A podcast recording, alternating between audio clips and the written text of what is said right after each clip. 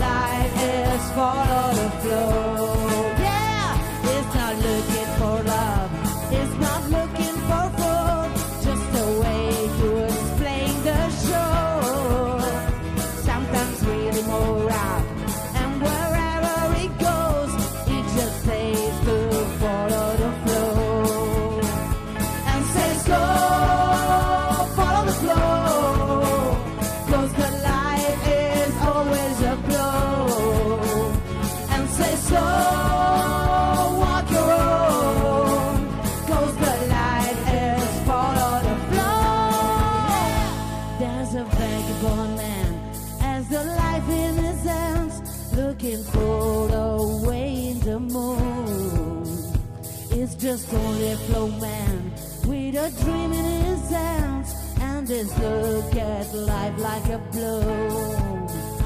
And says go, follow the flow,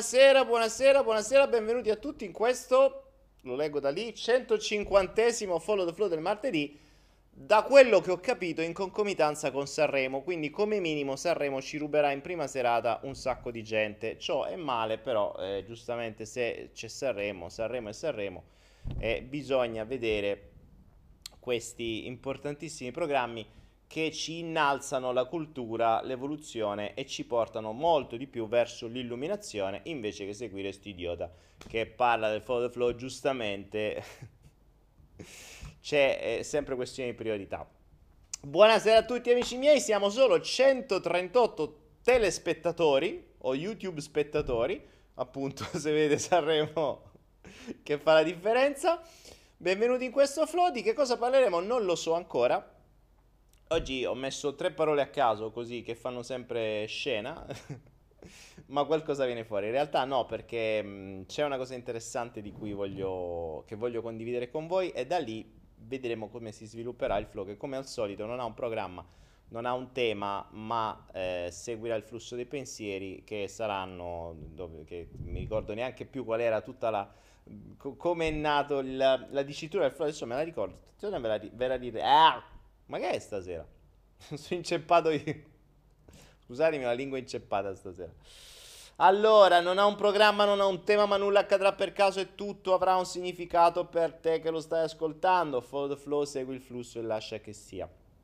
158 flow più i vari passion, uh, i vari hypnoflow, il nuovo, il, um, il flow life che abbiamo battezzato la volta precedente e che su cui stiamo già preparando cosettine nuove. Stiamo lavorando sul Flow Life numero 2 che parlerà mh, di uno degli argomenti più importanti probabilmente per la nostra salute, ovvero lo zucchero, il metabolismo dello zucchero, la droga dello zucchero, come funziona, quanto è importante e quanto può essere dannoso, come prenderlo, come misurarlo, cosa mangiare, cosa non mangiare, eccetera, eccetera, eccetera. Abbiamo la nostra esperta che si sta occupando in questi giorni proprio di questo e raccoglieremo tutti i dati e poi ve li impacchetteremo all'interno di un flow live che non so ancora quando andrà in onda, mm, anche perché mh, mm, saremo io sarò in viaggio la prossima settimana, quindi la prossima settimana non ci saremo e mh, mm, per cui vi dovrete, vi dovrete arrangiare. Oh, credo sia il volume abbastanza basso. Vediamo un po'. Daniele sei un grande. Ila Blandi, grazie. Mm, più che grande posso essere vecchio, posso essere grasso, ma grande va bene uguale. Grazie per la, questa, questo tuo complimento. Comincia Sanremo e finisce la moda dei virus cinesi. Ah, beh, probabile, sì, sì, non ho già ultimamente sto, non, non, lo sto seguendo più, però eh, l'avranno già debellato, chissà che si staranno inventando, non lo so, vedremo, perché non ho seguito ultimamente lo sviluppo del virus dell'influenza del coronavirus. Volume Daniele, eh, lo sapevo, eh, me ne sono accorto adesso, un attimo, un attimo, un attimo. Io sto prendendo tempo, siamo ancora a 164 spettatori.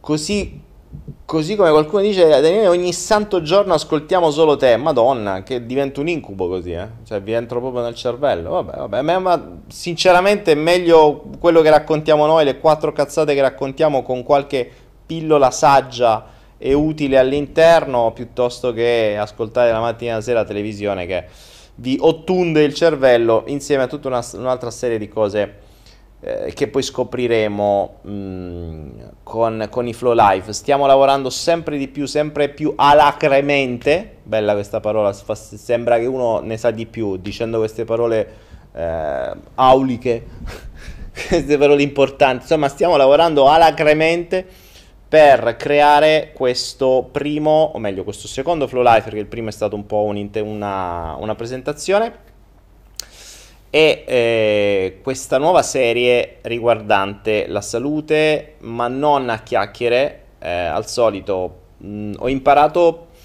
grazie anche ai cosiddetti influencer, non quelli che vengono conosciuti adesso, che sono quelli che mostrano le tette e i culi pur di vendere qualche rossetto o qualche vestito, su Instagram, ma i veri influencer sono quelli che mh, influenzano le menti delle persone al fine di indirizzarli verso una tendenza piuttosto che un'altra.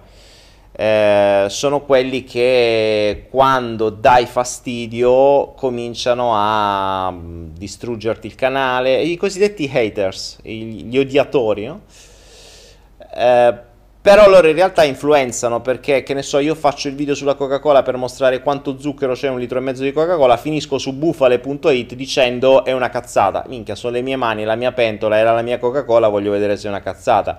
Però se qualcuno crede a siti come quello, allora viene indirizzato verso lo zucchero della Coca-Cola fa bene, le scie chimiche in realtà sono dei, dei piloti d'aerei che hanno questa vena artistica e spennellano la, eh, oppure giocano a tris eh, su, nei cieli, insomma tutta una serie di cose eh, che fanno credere una cosa invece che un'altra.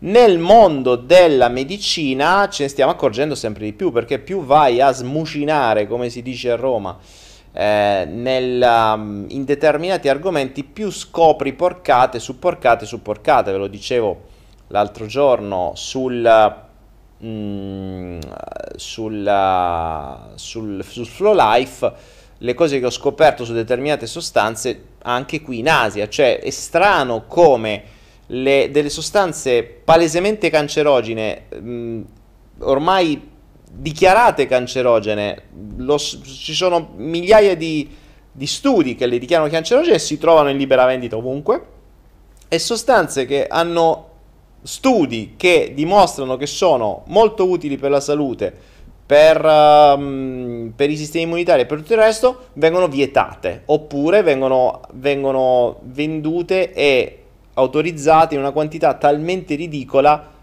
che non serve un cazzo, cioè che serve soltanto per ingrassare le case farmaceutiche di integrazione, ma non serve assolutamente niente. Non solo, addirittura ancora di più, poi chi verrà al Flow Lab di Torino il 5 luglio, unica data che tra l'altro i posti stanno già diminuendo velocemente, quindi datevi una mossa perché non so fino a quanto ci sarà possibilità di iscriversi. Ehm, e se si entra nel mondo dell'integrazione o di sostanze che possono essere utili per la nostra salute, si scopre come sembrano fatti apposta non per guarire, non per migliorare il nostro stato di salute, ma soltanto per fotterti soldi come integrazione. Perché magari ti mettono degli integratori assieme che assieme non dovrebbero stare e che quindi uno annulla l'altro, che è un'assurdità, cioè se hai un briciolo di studi dietro, ti sei informato, se, se me ne posso informare io leggendo le pubblicazioni che sono in libera, uh, in libera um, che, che, puoi trovare liberamente su internet, uh, sulle varie librerie mediche, non vedo come mai medici o esperti di chi, o pseudo esperti di chissà quale eh, branca della medicina possano creare gli integratori che si autoannullino. Cioè, non ha senso, eppure lo fanno. Allora ti viene il dubbio che forse l'obiettivo, come al solito, è l'ingrassamento delle loro tasche e non il fatto che tu possa stare meglio, perché ricordiamo che per le case farmaceutiche e mh, annessi e connessi, quindi integrazione e company, che poi bene o male sono sempre loro, l'obiettivo è che tu spenda e per spendere devi essere un malato cronico, cioè non devi stare bene, perché se stai bene hanno perso il cliente, no? Eh, c'era un bel film che si chiamava uh, No Smoking, uh, dove c'era questa parodia, per modo di dire, perché faceva riflettere, vi consiglio di vederlo, del, uh, di questo tizio che faceva il... Um, diciamo, l'immagine pubblica delle, delle case ehm, di tabacco. Ed era quello che poi appariva in televisione quando venivano attaccati oppure quando c'erano delle denunce, eccetera. E lui giustamente diceva, eh, inizia il film con questo malato, questo bambino malato di cancro per polmoni, eccetera, e lui giustamente dice, ma guardate che noi siamo i primi che vogliamo la salute dei nostri, dei nostri clienti cioè, noi, noi proteggiamo la salute dei nostri clienti, perché se un fumatore mi muore abbiamo perso un cliente. Quindi voi dovete vivere tanto, più vivete, più fumate. Ed è giusto così.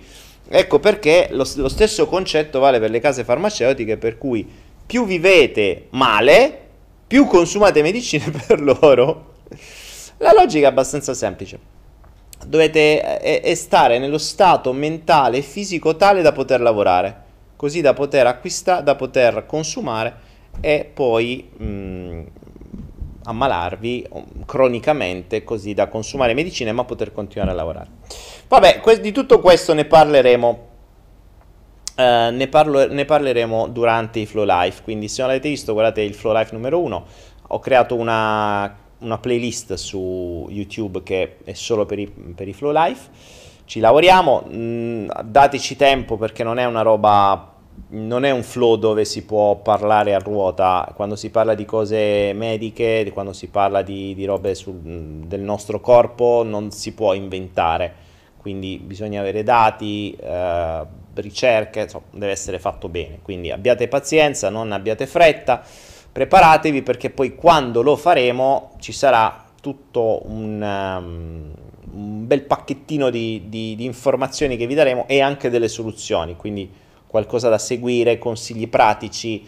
Eh, l'obiettivo di quest'anno del 2020 sarà quello di non dare soltanto consigli sulla mente che quello che ho fatto io da una vita, ma anche sul corpo, che è quello che devo iniziare a fare io da adesso in poi e fortunatamente c'è eh, qualcuno con me che ci sta aiutando e che appunto ha esperienza sul settore medico, sul settore eh, malattie, sul settore cronicità, insomma tutto quello che serve per far sì che la commistione, stasera sono proprio con parole difficili, di corpo e mente possa dare eh, un allungamento della vita. Eh, quindi infatti l'idea è proprio questo progetto, Life Extension Project, ovvero portare avanti il, uh, questo, questo obiettivo di poter allungare la vita, ma non solo allungare la vita, ma allungare la qualità della vita, perché puoi pure vivere fino a 120 anni, ma stai su una sedia a rotelle, intubato, eh, con tubi che ti entrano da tutte le parti, puoi pure morire prima. Invece bisognerebbe arrivare a un'età avanzata con lucidità mentale e fisico mh, operativo, funzionante. Detto ciò, siamo 220 spettatori, questa sera di che cosa parleremo? Iniziamo, va, che abbiamo un bel po' di cose da dire. All'Inverdon dice il flow circle quando ci sarà. All'Inverdon eh, appena riesco a dedicare una giornata intera a YouTube perché per settare il flow circle, quindi le, mh, mm, i, come si chiama? YouTube offre la possibilità adesso di creare delle, uh, come si può dire? Eh, Dio, in Italia non me lo ricordo. Vabbè, insomma, dei, una sorta di piccolo gruppo ristretto, no? Persone che possono fare una piccola donazione mensile di pochi spiccioli e grazie a questo entrare all'interno di un gruppo ristretto che ha dei benefici devo settare i benefici, devo settare i livelli, devo settare un po' di cose che YouTube chiede, poi deve essere autorizzato, quindi invece devo mettere una giornata, devo fare solo questo e, e, e lo faremo. Anche perché adesso l'accesso a determinate cose in anteprima potrebbe essere interessante. Tra l'altro vi ricordo che per, se guardate il Flow Life c'è la possibilità di entrare già all'interno di un Life Circle di questo piccolo gruppo ristretto eh, che può partecipare alle mm, informazioni in anteprima, può partecipare eventualmente agli, alle sperimentazioni, può darci una mano magari cercando in Italia laboratori di, di, analisi che possono fare determinate cose, perché ricordatevi che quando si lavora sul corpo non si lavora a chiacchiere, ma si lavora coi fatti, quindi analisi, controanalisi. L'altro giorno siamo stati in tre all'ospedale qui di dove eh, vivo per uh, farci per buttare il sangue. Abbiamo buttato il sangue per voi si potrebbe dire possiamo proprio dire questo. Abbiamo buttato il sangue per voi ci siamo fatti estrarre.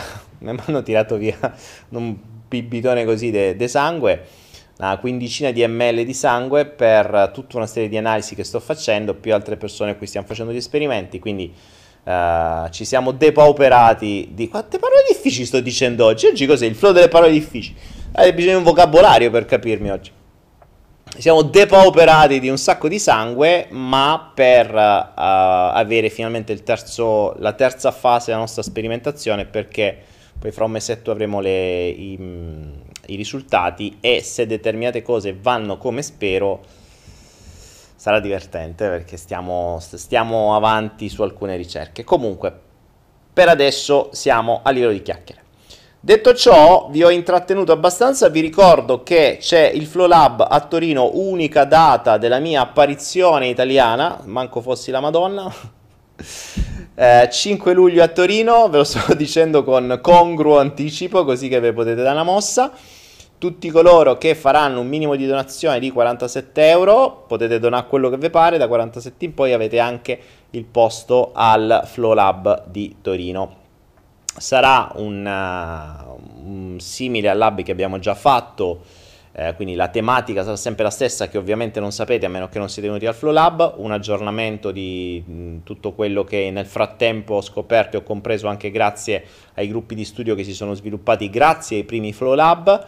Uh, ci sarà un uh, non disclosure agreement all'inizio, ovvero venite prima perché non potete entrare se non firmate un foglio in cui si dice che vi impegnate espressamente a non diffondere le informazioni che vi verranno date all'interno del Flow Lab, non tanto per me ma per voi, perché io negherò fino alla morte che vi ho dato quelle informazioni. Qui non mi venite a dire, ah no, l'ha detta in le penna, no, assolutamente non ve l'avrò detta io. Vi darò degli spunti, poi capirete perché, perché poi al Flow Lab capirete per quale motivo, perché andiamo a toccare delle cose che eh, per la società non dovrebbero essere toccate. E ho scoperto che se vogliamo scoprire determinate verità dobbiamo andare a mettere mani dove non vogliono che noi andiamo a mettere mani. Perché se una cosa è espressa e conosciuta vuol dire che la dobbiamo sapere. Ma sappiamo anche che una cosa la dobbiamo sapere con un determinato fine. Cioè sapendo il fine di chi ci controlla se una cosa ce la fanno sapere sappiamo che il fine di quella cosa è raggiungere il fine di chi ci controlla. Ricordiamo sempre il solito fine che è quello che noi lavoriamo, consumiamo e soprattutto non pensiamo, cioè di fondo dobbiamo essere dei consumatori che non rompono i maroni, punto. Possibilmente malati cronici e stressati. Per fare questo c'è tutta una serie di cose e tutte le informazioni sono in questa ottica. Quindi se vogliamo uscire da questo sistema e capirci qualcosa di più, dobbiamo andare a cercare all'interno di quei mondi in cui le informazioni vengono nascoste, celate o... Uh, o come dire demonizzate. Molto spesso è così. Quindi sappiate già che cosa vi aspetta là, motivo per cui vi dico venite un po' prima perché se poi vi ammucchiate tutti alla fine eh, a firmare i foglietti, fa tutte le varie cose eccetera, perdete tempo, quindi si inizierà alle 10, però se volete già venire verso le 9, poi intanto io comunque starò lì, si chiacchiera, si cazzeggia eccetera e vi conoscete soprattutto perché avrete modo di conoscervi tra di voi. Um, vediamo un po', vediamo un po', vediamo un po'. Allora, di che cosa parliamo oggi? Oggi voglio portarvi, o meglio, voglio leggervi una cosa che mi ha mandato una di voi. Eh, non dico il nome per, per, privacy, anche se mi ha autorizzato, ma non, eh, mi ha autorizzato a diffondere quello che... Non, non preoccupate, quando mi mandate materiale io non lo diffondo mai se non ho la vostra autorizzazione. In questo caso sono autorizzato, mi ha mandato un file Word uh, abbastanza dettagliato, mi è piaciuto perché è un lavoro fatto bene. Mm, perché? Perché ha è una persona che ha o meglio, che è entrata all'interno della sua testa, si è fatta determinate domande, ha unito un bel po' di puntini e si è resa conto di determinati schemi della sua esistenza, schemi di funzionamento della sua testa, quindi di funzionamento della sua vita. Questo è un bel lavoro ed è quello che eh, io faccio costantemente nella mia vita, che spingo a fare alle persone che ho vicino o con le quali mi, mi, mi, mi interfaccio. E questo lavoro fatto non è per niente male, perché fa comprendere un po' di cose interessanti voglio, mm, voglio farvelo, voglio, voglio, leggerlo con voi e poi lo vediamo assieme. Qualcuno mi dice un flow lab in Sicilia? No, no, Antonella abbastanza dura che riesca a venire in Sicilia. A Torino dove simonettare? Eh, a Torino non lo sappiamo ancora, potrebbe essere Interland torinese, potrebbe essere Torino però dipenderà molto dalle persone che si iscriveranno, per cui se alla fine saremo 100 sarà una location, se saremo 1000 sarà 1000 la vedo difficile, se saremo 200 300 sarà un'altra, quindi lo saprete prima, ma non tanto prima, lo saprete penso un paio di settimane prima della, della location, quindi mandate sempre quando fate la donazione la vostra mail, mandate il vostro numero di telefono così che vi avvisiamo per tempo del, di dove ci dobbiamo vedere. Detto ciò, allora, iniziamo, iniziamo questo flow. Ho già parlato da mezz'ora, però iniziamo questo flow. Ok, questa persona mi scrive, ciao Dani, guarda dopo oltre 150 flow che cosa è venuto fuori riflettendo sui, sui, miei schemi mentali. Quindi intanto è una persona che si è vista tutti e 150 flow, i 157 ormai flow, e di flow in flow, di mese in mese, di anno in anno, di settimana in settimana, la mente ha cominciato a farsi domande, a osservare cose un po' più nello specifico per comprendere meglio il funzionamento della sua vita e l'indirizzo della sua esistenza. Mm. Inizia così, schemi, traumi. Questa persona ha identificato tre traumi fondamentali, ovvero il primo che è quello del rifiuto. Scrivendomi a fianco, il rifiuto mi genera malinconia. Poi paura d'abbandono mi genera tristezza. Paura del giudizio mi genera il senso di colpa.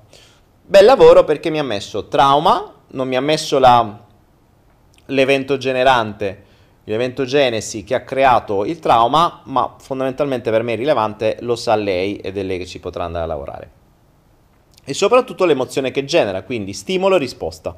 Quindi rifiuto, quindi rievocazione in qualche modo del trauma, quindi innesco del trauma del rifiuto, genera emozione e quindi sensazione, malinconia. Paura d'abbandono, tristezza, paura del giudizio, colpa. Quindi parte dal fatto che determinati traumi generino delle emozioni negative. Attenzione, notiamo questo perché è interessante questo passaggio. Questi traumi mi generano il bisogno, vi ricordate la, la scala della vita, traumi, bisogni, mi generano il bisogno di accettazione e apprezzamento, non da parte di tutti però, ma solo da parte di chi non mi accetta. Abbastanza classico. Quindi traumi, rifiuto, abbandono e giudizio generano accettazione e apprezzamento. Vi ricordo, tanto per darvi un'idea, di questo ne ho parlato approfonditamente nel, nel video del salto quantico sui bisogni funzionali e sulla scala della vita perché vi chiarisco come funziona uh, il, la scala appunto della vita partendo dalla nostra anima, dai traumi, eh, quindi dai, dai traumi infantili e poi tutto quello che a cascata si crea, bisogni, valori, credenze, eccetera, eccetera. Accettazione in genere vuol dire io cerco persone che mi accettano così come sono, non mi devono stare lì a cambiare, a fare, di a cosa. Apprezzamento, mh, mm, i, i, i bisogni possono sembrare molto simili, ma in realtà sono sostanzialmente diversi. Cioè, chi ha bisogno di accettazione vuole che mi accettino così come sono, mi accettino per quello che dico, mi accettino per come sono fisicamente, mi accettino per uh, le mie abitudini, mi accettino per come sono. L'apprezzamento invece è diverso perché dal nome ci fa capire apprezzamento, cioè che ci diano un prezzo, o meglio che ci diano un valore. Ricordiamoci, i bisogni di apprezzamento sono quelli classici da, ehm, non so, una donna che ha bisogno di apprezzamento può essere quella lì che trova l'uomo di turno, il malcapitato di turno e comprende qual è la cosa per lui più di valore, ad esempio è un imprenditore per cui magari il tempo dedicato all'azienda è fondamentale e sarà soddisfatto, quindi il suo bisogno di apprezzamento sarà soddisfatto quando l'imprenditore toglie il tempo alla sua azienda per darlo alla donna che ha bisogno di apprezzamento. Per cui la donna gongola perché, ah, vedi, adesso io valgo di più della sua azienda. Devastante invece quando si trovano con gli uomini sposati, perché a quel punto dovranno cercare di avere maggior valore della moglie o dei figli. Il brutto del bisogno di apprezzamento, come tutti i bisogni, che una volta che sono soddisfatti si va avanti. Quindi ottieni il, uh, l'uomo, ma questo vale anche per le donne, eh, cioè mh, mm, i bisogni sono uguali, idem l'uomo sia, donna, eh, sia uomo che donna chi ha bisogno di apprezzamento quando è riuscito ad ottenere quello che voleva, quindi che ne so, l'uomo sposato che molla la moglie per venire con lei, a quel punto lo molla perché eh, appunto ha soddisfatto il bisogno, andiamo avanti. Mm, crea danni questa cosa qui, però vabbè, insomma, ognuno poi ha la propria etica e poi c'è il karma che se ne occupa eh, senza problemi più o meno più avanti. In genere sono persone discretamente sole, perché vanno avanti con la soddisfazione con la ricerca e la soddisfazione del bisogno, ma l'apprezzamento termina. Cioè una volta che vengo apprezzato ho il valore, punto, basta, devo trovare qualcos'altro. Mentre per l'accettazione può essere soddisfatto sempre, cioè una persona che mi accetta, mi accetta costantemente, quindi io ho questo piacere dall'accettazione della persona, cioè dico qualcosa, mi accetta, mi vesto in una certa maniera, mi accetta.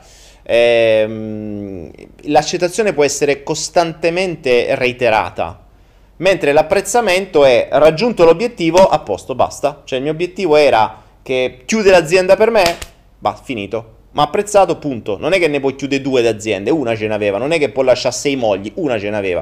Una volta che l'ha lasciato, finito, devo ricominciare. Quindi mh, mm, eh, è un bisogno un po', un po', più stronzo, si può dire, un po' più eh, pericoloso l'apprezzamento a differenza appunto di altri, ad esempio il rispetto, il rispetto tu puoi costantemente rispettare, ci sono alcuni bisogni che possono essere reiterati costantemente e altri no. La cura, per esempio, se io ho un malato, lo curo e basta, una volta che l'ho curato devo trovare un altro malato, cioè una volta che è guarito, ciao. Okay. A meno che non trovi un malato cronico, allora a quel punto lo puoi curare tutta la vita e fai il badante.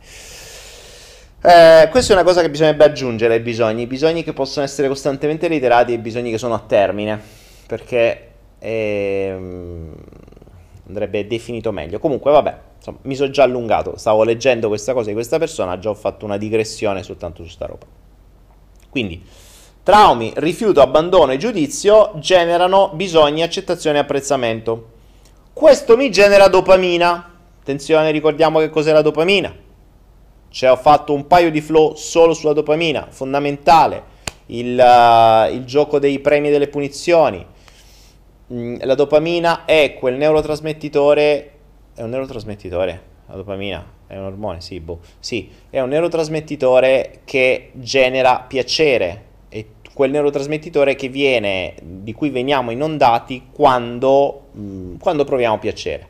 Il che può essere quando mangiamo, ad esempio, il cibo è uno dei più grossi delle più grosse fonti di dopamina, purtroppo infatti è una delle peggiori manipolazioni, le droghe sono, uh, sono fonti di dopamina, il fumo l'alcol possono essere fonti di dopamina, gli apprezzamenti, l'accettazione, la soddisfazione di bisogni eh, sono fonti di dopamina. Qui la dopamina è quella sostanza che ci dopa, sai quando si dice sono dopati? Dopati vuol dire che stiamo bene, abbiamo piacere. La dopamina è la nostra droga fondamentale perché per noi in realtà non siamo persone che vanno alla ricerca della felicità, ma siamo persone che vanno alla ricerca della droga dopaminica. Quindi siamo persone alla ricerca di dopamina. Mm, per cui diventando una droga ne, ha, ne, possiamo avere assuefazione e quindi ne chiederemo sempre di più. Eh,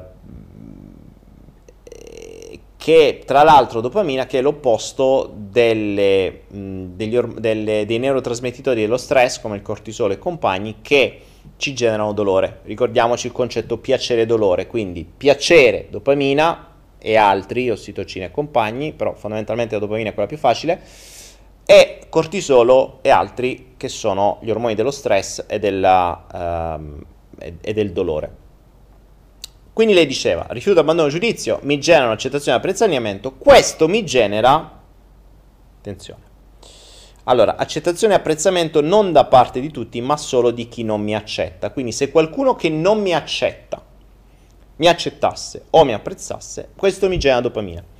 Schemi che si attivano in automatico perché la mia mente inconsapevolmente li ricerca. Schemi che si attivano in automatico perché la mia mente inconsapevolmente li ricerca. Le mie fonti di dopamina sono, bello perché questa persona ha fatto uno la ricerca degli schemi, quindi ha trovato gli schemi, quindi i traumi, ha legato le emozioni, ha compreso i bisogni e da lì si è mossa verso le fonti di dopamina. Tutte cose di cui noi abbiamo detto nei flow, eh? cioè questa è una persona che ha seguito i flow, che è riuscita a prendere, ha estratto le perle dei flow e si è fatta un, un quadro di se stessa, un bel quadrettino di se stessa. Eh, tra l'altro non so l'età di questa persona, so soltanto che è una donna, ma non so l'età di questa persona. Mm, le mie fonti di dopamina sono senso di colpa.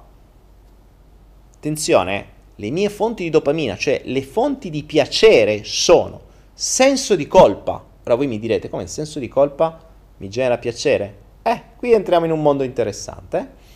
Senso di colpa generato dalla paura del giudizio. Tristezza generata dalla paura dell'abbandono. Malinconia generata dalla paura del rifiuto. Cioè, le emozioni generate dall'innesco dei, traumi generano sì emozioni negative, teoricamente negative, ma queste emozioni negative generano piacere. Voi mi direte, è masochista, ma lo siamo un po' tutti. A questo punto entra in gioco la mia personalità prepotente o quella che posso definire l'ego bambino, scrive la nostra amica. Perché sono cresciuta con i nonni, che mi hanno viziata fino all'età di 6 anni, poi sono tornata a vivere con i miei genitori. 1. Devo avere ragione. 2. Mi devono accettare. 3. Mi devono ascoltare. Apprezzamento e accettazione. Se non accade questo, mi devo autopunire perché non valgo. Non sono capace di farmi accettare né di farmi ascoltare. Quindi in questo caso lei non dà la colpa agli altri, loro non mi capiscono, ma si autopunisce, senso di colpa. Non sono capace di farmi ascoltare né di farmi ascoltare, né, né di farmi accettare né di farmi ascoltare. Quindi io sono inutile al mondo, io non esisto perché anche la mia famiglia non mi vuole, quando, non mi, vuole, non mi voleva quando sono nata. Ed ecco il trauma principale. Tac, è arrivata. Quindi siamo partiti da dei traumi inferiori, siamo arrivati al trauma principale. Non mi volevano. Abbandono. Quali sono le autopunizioni che si crea? Fumare sigarette, allo scopo di sentirmi male perché dopo la sigaretta mi gira la testa e si ottunde il cervello, annebbiando la capacità di ragionamento. Se cominci a ragionare su queste cose, te le annebbi con le sigarette. Sentire dolore interiore generando pensieri negativi, volutamente io non valgo, voglio morire, perché non servo al mondo, eccetera. Tutti questi pensieri negativi mi mandano in uno stato di stress che attiva lo stato di freeze, di congelamento, quello in cui ti paralizzi. Quindi in uno stato di protezione. Conseguenze. Ha fatto una bella analisi la, questa nostra amica. Questa conseguenza è molto interessante perché questa l'ho vista in moltissime persone. Ed è una conseguenza che ci permette di restare nella nostra zona di comfort, che per quanto può sembrare strana questo principio di piacere e dolore e di autopunizioni, eccetera, è comunque una zona di comfort. Cioè, ricordiamoci il detto la merda puzza ma è calda. Per cui sì, è un sistema un po' di me, cioè sto in una vita di sopravvivenza, però ormai mi sono abituata. Meglio stare qua che cambiare e chissà che succede, magari succede peggio. Questo è lo stato di freeze lo stato di congelamento. Il, um, io spiegavo nella, uh, nel video del salto quantico dove parlavo della matrice neuronale, spiegavo come il, la bilancia piacere-dolore desse come conseguenza un, uno stato appunto di freeze, cioè una non evoluzione, uno stato di stasi la cosiddetta zona di comfort. Sto, mm, un po' mi accettano, un po' ho piacere, un po' ho dolore, riesco a compensare con un colpo al cerchio nella botte, un po, di, un po' di piacere, un po' di dolore e non mi muovo. Ricordatevi, il cambiamento mm, naturale avviene quando la goccia trabocca il vaso, quindi quando il dolore diventa estremamente maggiore del piacere, ovvero quando non riusciamo più in nessuna maniera a compensare con fonti di piacere difficile perché abbiamo sempre il cibo. Quindi il cibo, diventando una fonte di piacere, riesce bene o male a compensare molte cose. Io posso avere una vita di merda, ma se mi sfondo di un sacco di cose dolci o che mi piacciono, di cui ormai eh, siamo pieni ovunque a basso costo, diventa difficile cambiare ed ecco perché buona parte delle persone non cambiano. Appunto perché una delle fonti maggiori di dopamina il cibo, ma ce ne sono anche altre ovviamente, ciò che ci piace, le passioni, il sesso, ce ne possiamo trovare quante ne vogliamo, però mentre fare ciò che ci piace è difficile perché ci costa, ci costa tempo, denaro, spesso e volentieri, il sesso può essere difficile per qualcuno, il cibo lo trovate ovunque eh, ed ecco lì che col cibo si compensa sempre questa bilancia piacere-dolore e difficilmente si cambia. Le conseguenze di questo stato di freeze sono interessanti perché la prima, soprattutto, quella che vi sto per dire, è costante in molte persone, l'ho vista molte volte, ovvero persone che, ve la dico, sto portando avanti a mezz'ora, prima conseguenza, perdita di memoria. L'inconscio va in protezione facendomi dimenticare tutte le mie consapevolezze sugli schemi ricorrenti scoperti nei momenti di introspezione rendendomi incostante, debole e quindi incoerente. Quindi tutto ciò che ho fatto e ho detto in maniera coerente e corretta il giorno prima, lo rifaccio e lo ridico in maniera sbagliata e, e, o confusa nei giorni a seguire, quasi dimenticando ciò che ho detto, ma perché non ho più accesso alla memoria, anche se mi sforzo di ricordare, ho il vuoto totale. Ora, alzate la mano, o meglio, scrivete qualcosa. A chi di voi succede questo? Questo è il motivo per cui io vi consiglio di avere sempre il vostro quaderno, sempre i vostri schemi. Io sto, mh, mm, io non ho neanche un quaderno per me. Quando devo ragionare su uno schema, l'avete visto, io sono una memoria visiva, una memoria fotografica, ho bisogno di fare disegnini. Non sono capace a disegnare, però faccio mappe mentali, perché la mappa mentale mi dà modo di avere tutto sotto una mano. Mm, tra l'altro proprio con partenza, cioè lei me l'ha scritto sotto testo, io nella mia testa quello che mi sta scrivendo è già sotto forma di schema a blocchi con le, con le, con le freccine, questo porta a questo, questo porta a questo, questo porta a quest'altro, poi arriva qua e succede questo. Per me è più utile, ovviamente, per altri può, ognuno ha il proprio modo. Questo perché nel momento in cui hai perdite di memoria come queste, ti diventa utile rivedere lo schema. Pensate che io tempo fa usavo le vetrate, proprio le avevo sempre davanti a me per crearmi questi schemi, così che le avevo davvero davanti, cioè, i vetri di casa erano disegnati con i pennarelli, quelli da, che poi si possono cancellare, ma che non cancellavo, finché mi tornava utile. Dovevo avere questo schema enorme, lungo tre vetrate, per avere sempre chiaro determinati schemi che andavano in atto, che volevo evitare di rimettere in atto, proprio perché li volevo sempre davanti. È fondamentale questa cosa. Tra l'altro, mh, questo è il motivo per cui ehm, mi piacerebbe creare, soprattutto in vista del Flow Lab, mh, qualcosa che possa risolvere questo problema, perché la perdita di memoria si basa appunto sul fatto che tu queste cose qui che scopri in un momento di introspezione le dimentichi ma se le concretizzi con qualcosa di materiale davanti che vedi costantemente, non te le puoi scordare perché tu te svegli e le guardi e nel momento in cui le guardi diventano un'ancora. Ricordiamoci le ancore in PNL, e anche in questo caso c'è il video del salto quantico che si chiama la stanza dei bottoni, le ancore in PNL sono delle shortcut, delle scorciatoie tra stimolo e risposta. Quindi io posso dimenticare qualcosa, è un po' come i sogni, no? I sogni, se non ce li scriviamo subito, li dimentichiamo. Ci svegliamo, li, ce li siamo già dimenticati, ma se noi ci siamo svegliati di notte e ce li siamo scritti il giorno dopo, riaprendo il quadernino che abbiamo lasciato a fianco a noi, ci svegliamo, guardiamo la scritta e istantaneamente ci ricordiamo tutto. Quella è l'ancora. Ma se non avessimo avuto qualcosa di concreto e materiale, ce la saremmo dimenticata. Questo stesso processo che accade nei sogni tranquillamente, accade anche nei processi di introspezione. Ma perché? Perché i processi di introspezione sono molto simili ai sogni, cioè quando entriamo dentro, entriamo in uno stato alfa, che è lo stesso dello stato in cui sogniamo. Quindi quello che accade nello stato alfa mh, è, è, molto semplice da dimenticare quando rientriamo nel, nello stato di veglia, in cui rientrano tutta un'altra serie di funzioni. Per cui in realtà non è che lo dimentichiamo, abbiamo difficoltà a riaccederci. È come se usciamo da una stanza, entriamo in un'altra e quella stanza si chiuda e ci possiamo riaccedere solo in quello stato.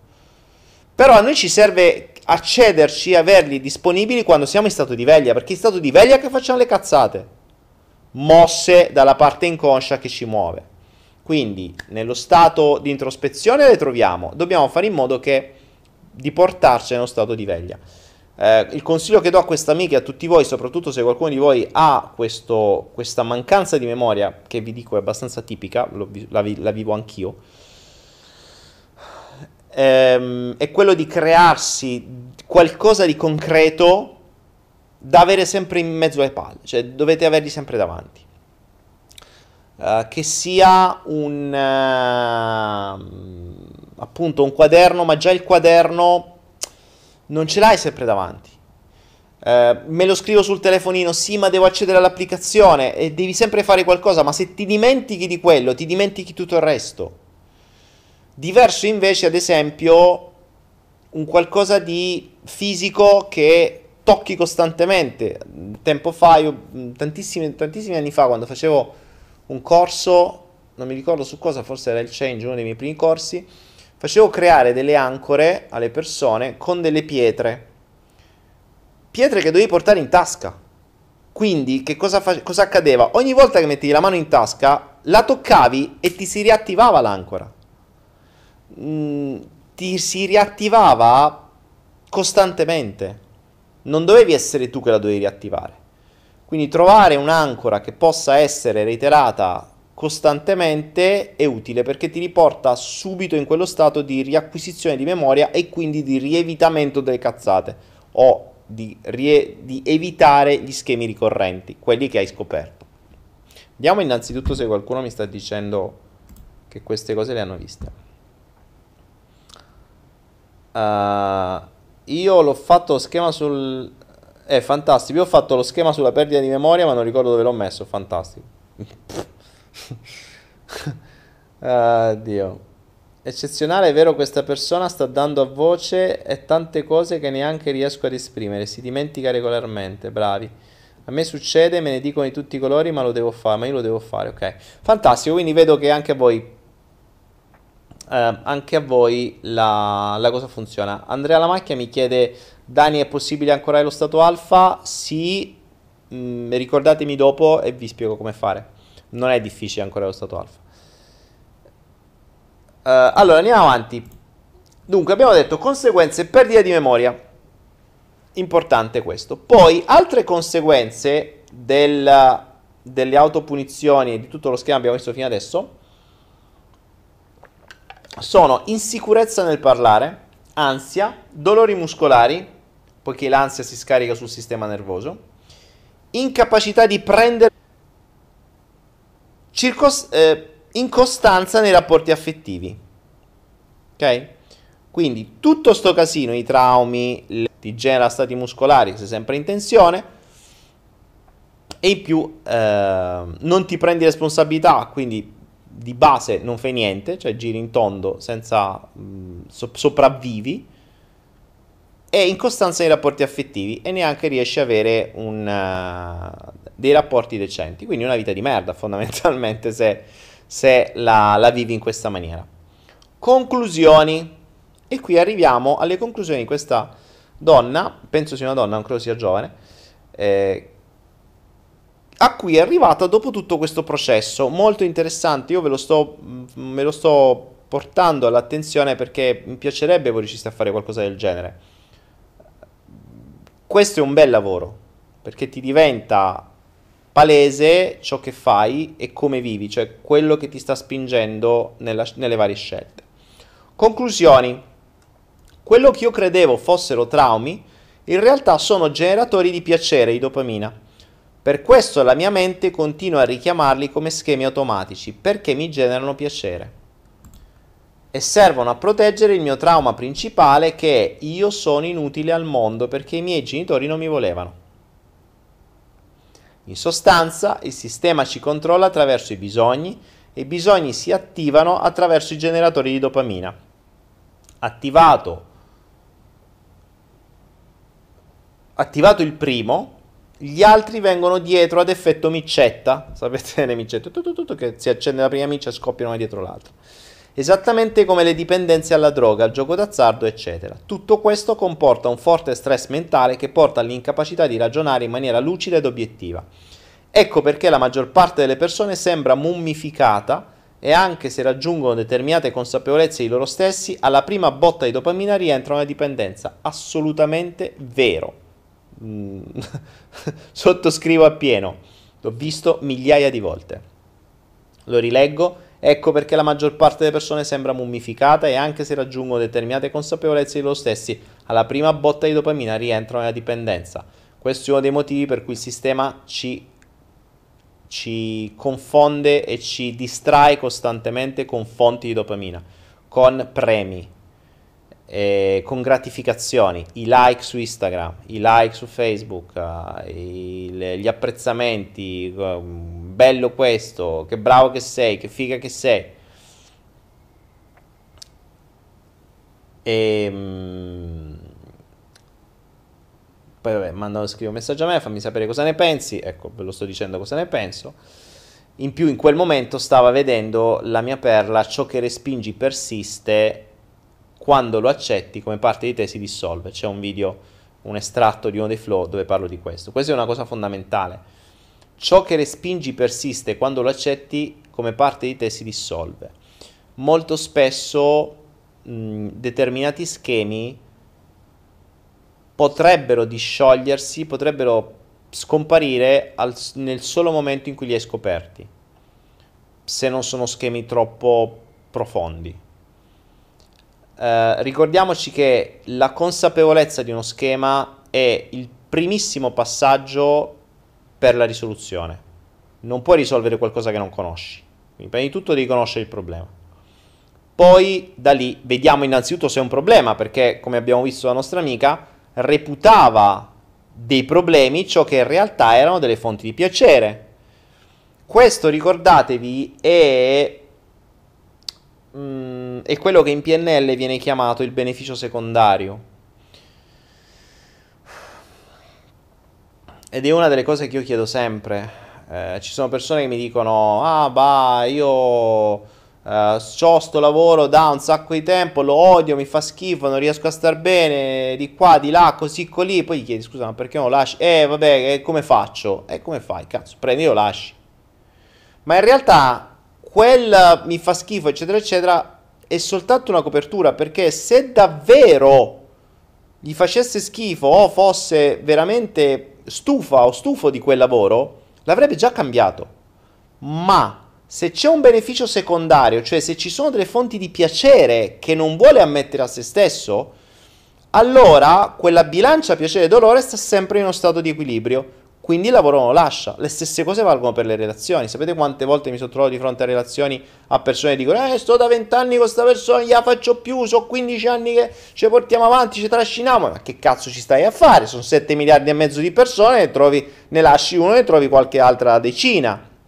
Invece no, perché se poi vai a approfondire, approfondire, approfondire, scopri che gente che sta a 10 anni nelle stesse relazioni, che magari sembrano fratelli e sorelle o sembrano separati in casa, ma manco trombano, ci stanno assieme perché in qualche modo hanno dei benefici secondari, che possono essere mille, possono essere denaro, possono essere perché magari ti mantengono e quindi ti conviene perché se no eh, che ne so, se te lasci, sì, mi sono stufato, però se lascio quella persona, eh, cazzo, me devo trovare un lavoro. Oppure eh, benefici di accettazione. Eh, sì, mh, mm, non c'è sto bene, però mi accetta così come sono. Eh, poi se no mi devo rimettere in ballo. Oppure benefici di senso di colpa. Oddio, che cosa direbbero i miei? Ormai conoscono tutti. Oppure tutta una serie di cose eh, oppure soltanto l'idea, magari dopo tanti anni, di doversi rimettere in gioco, insomma, tutte abitudini. Ci sono sempre dei benefici secondari. Quindi diffidate delle persone che si lamentano di una situazione senza cambiarla. Io non posso mai dimenticare quando facevo il carabiniere. C'era, c'erano persone con me che lavoravano e dicevano eh, che si lamentavano costantemente, no? Cioè, la mattina lavoravano e si lamentavano, la sera continuavano a lamentarsi fuori a casa. E ho detto, che cazzo ci stai a fare? perché continui a fare un lavoro che non ti piace? Eh sì, parli bene tu, voglio vedere te, tu qui ci muori. Sì, infatti dopo 18 mesi stavo fuori, io e loro stavano ancora là.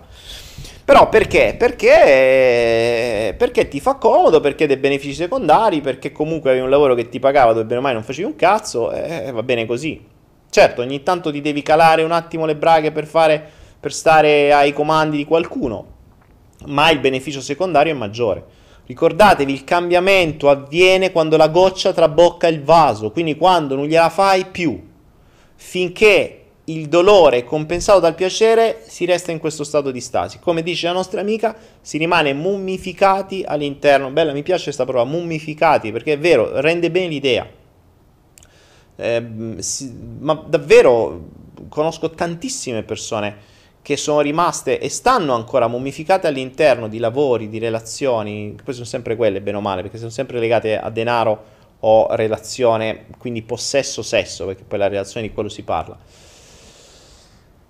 dove non stanno per niente bene, ma se la raccontano e hanno dei benefici secondari mh, di, di, di conseguenza. Quello che vi consiglio in questo flow come cosa fondamentale, quindi il fulcro, il, il topic fondamentale, l'argomento fondamentale di questo è Smettete di raccontarvela, identificate i vostri traumi e comprendete dove stanno i benefici secondari in questo.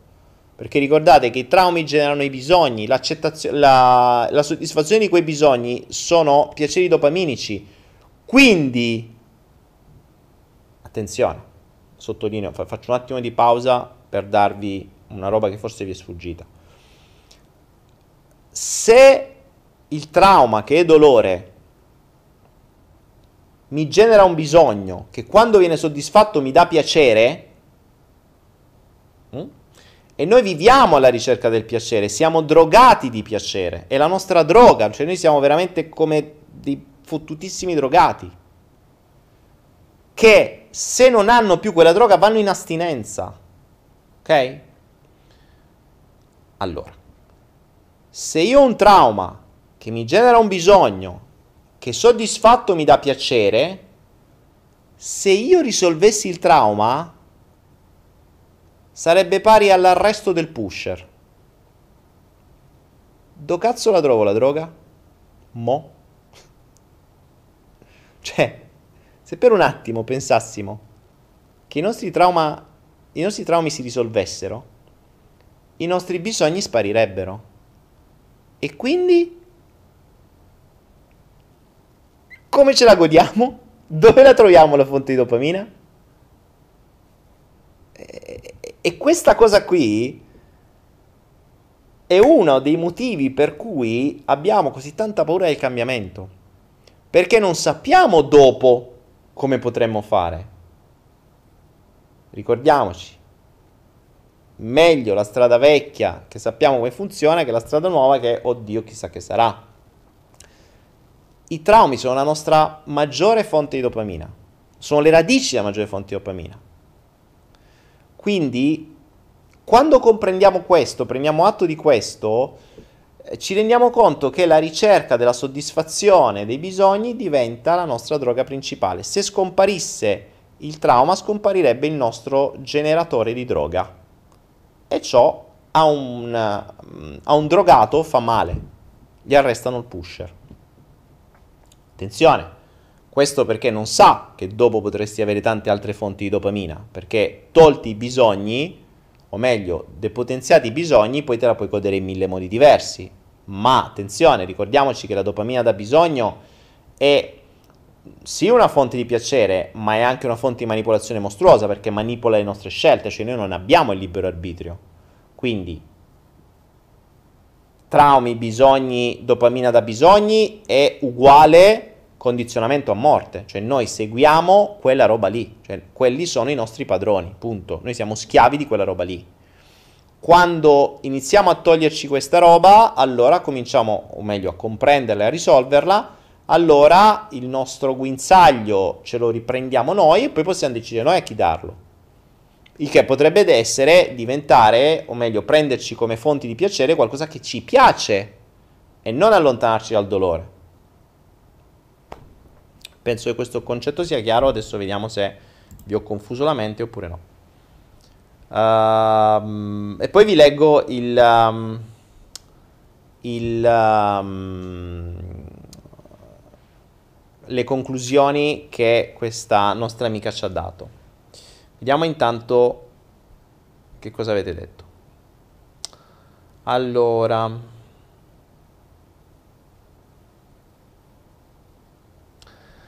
Catello Ercolano dice: vero, se ci, facess- se ci facciamo caso, il giocatore d'azzardo spera razionalmente di vincere, ma ha il bisogno inconscio di perdere. È vero, ma è, io lo facevo, l'ho, sco- l'ho compreso quando investivo in borsa, quando investivo su dei, degli strumenti pericolosissimi e eh, sì, l'idea era quella di guadagnare, ma il, la fonte di dopamina mia era perdere quando l'ho scoperto mi sono dato tante di quelle mazzate sulla testa, ci ho dovuto perdere mesi per risolvermi sta roba, perché dietro c'era una, un trauma, da par- un trauma in realtà, delle, mh, degli schemi passatimi da, mia, da, da mio padre. E infatti, superati quelli, è cambiato completamente la mia relazione col denaro e con gli investimenti. Da quel momento in poi non avevo più bisogno di perdere come soddisfazione di dopamina, ma mi sono cambiato la fonte di dopamina, ho cambiato pusher, cioè mi sono ripreso il mio guinzaglio che era in quel caso in mano a mio padre e l'ho dato a qualcos'altro, l'ho dato in mano a qualcun altro o a qualcos'altro. Ora su questo mh, mm, ci sarebbe un po' da, da, parlare, prima o poi lo dovremo fare, sul concetto di, di essere liberi. In realtà non lo saremo mai. Mm, sarebbe molto più utile invece di avere l'idea di essere liberi e ci aiuterebbe molto a comprendere meglio come funzioniamo dentro. Uh, tra l'altro ricordiamoci, il sistema ci convince sempre di quello che vuole affinché noi possiamo essere condizionati. E infatti il sistema ultimamente continua a bombardarci di discipline, pseudodiscipline, eh, religioni o pseudo-religioni che battono sull'idea tu sei Dio, tu puoi tutto, tu hai in mano la tua vita, tu uh, basta che chiedi, ricevi, tutte queste minchiate qua. Che di fondo ti dicono tu sei libero di fare quello che vuoi, eh? mi raccomando, non ti preoccupare, stai sereno. In realtà è esattamente l'opposto, cioè noi siamo schiavi sempre, qualcuno ha sempre in mano il nostro guinzaglio possiamo arrivare a un punto in cui siamo noi a decidere a chi darlo. Saremo sempre condizionati da qualcosa o qualcuno, saremo sempre dipendenti da qualcosa o da qualcuno, ma almeno scegliamo noi. Il che già sarebbe un gran pezzo avanti. Questo perché? Perché saremo sempre schiavi di ciò che abbiamo all'interno della nostra testa. Attenzione, quando vi parlo di schiavi non vi parlo di mh, padroni esteriori, ma spesso e volentieri sono padroni interiori. Cioè nostre, i nostri condizionamenti, i nostri, la nostra perdita di libero arbitrio è eh, data da dei padroni che abbiamo dentro di noi, cioè le proiezioni di personaggi o di eventi o di traumi che molto spesso appunto possono essere genitori, nonni e compagnia che stanno all'interno della nostra testa. Eh. Quindi diventarne consapevoli perché sappiamo appunto adesso, anche grazie a questo che ci ha detto la nostra amica, uh, che sono fonti di dopamina, ci può permettere di mm, ci può permettere di togliere il guinzaglio che hanno queste proiezioni all'interno della nostra testa e darlo a qualcun altro. Parliamo sempre di proiezioni, eh, perché ricordiamoci bene, quando noi diciamo, che ne so, i miei genitori non mi volevano, come nel caso amica, de, di questa nostra amica, eh, i miei genitori non mi volevano, ok, quello è un evento che è accaduto X anni fa.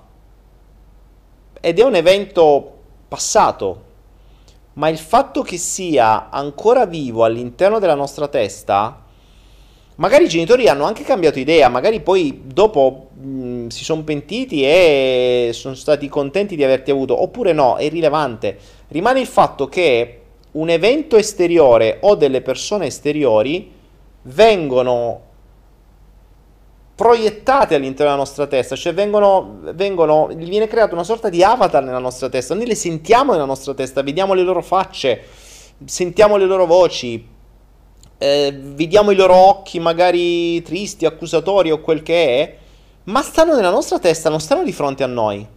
Quindi è una realtà prettamente nostra.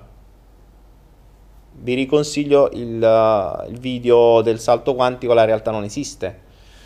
Quindi noi diamo per scontato che i nostri genitori non ci volevano, come nel caso della nostra amica, e quindi non valiamo, ma è una proiezione nostra interiore. È vero che non puoi cambiare quello che pensavano i nostri genitori, ma non ce ne frega assolutamente niente di quello che pensavano loro, perché quello che a noi interessa è quello che sta nella nostra testa, cioè il loro avatar nella nostra testa, la loro proiezione nella nostra testa. Quella la possiamo cambiare perché sta dentro di noi. E stando dentro di noi e sotto la nostra autorità, non ci sono i nostri genitori qua che ci parlano nelle orecchie c'è una proiezione di loro all'interno della nostra testa, creata da noi, su uno schermo mentale nostro, con un ricordo mnemonico e auditivo nostro, dove eh, rimettiamo lo stesso disco costantemente, ma sta nella nostra testa. Questo si può cambiare. Questa è la base del PNL. Io non posso cambiare la persona fuori, ma posso cambiare come io vedo quella persona. E questo è molto più facile. PNL Docet in questo caso. Io vi consiglio sempre, se non l'avete fatto, il master, il practitioner, il master di PNL che trovate su Anaera e tra l'altro se andate su idilia.net, è da un po' che non lo dico, ma idilia.net è questo piccolo progettino mh, ancora sul nascere ma funzionante già da un po' dove eh, ci sono i miei corsi a partire all'asta da un euro, quindi il master di PNL che invece di pagarlo 1500 euro fuori su Anaera lo trovate solo a 190 euro, su Idilia parte da un euro, c'è gente che se l'ha aggiudicato a 50 euro, quindi veramente per tutti, però dovete fare l'asta, dovete aspettare la scadenza, quindi se volete subito eh, dovete fare l'offerta maggiore e poi lo prendete a molto meno di quello che prendete su Anaera che comunque è già ridicolo come prezzo.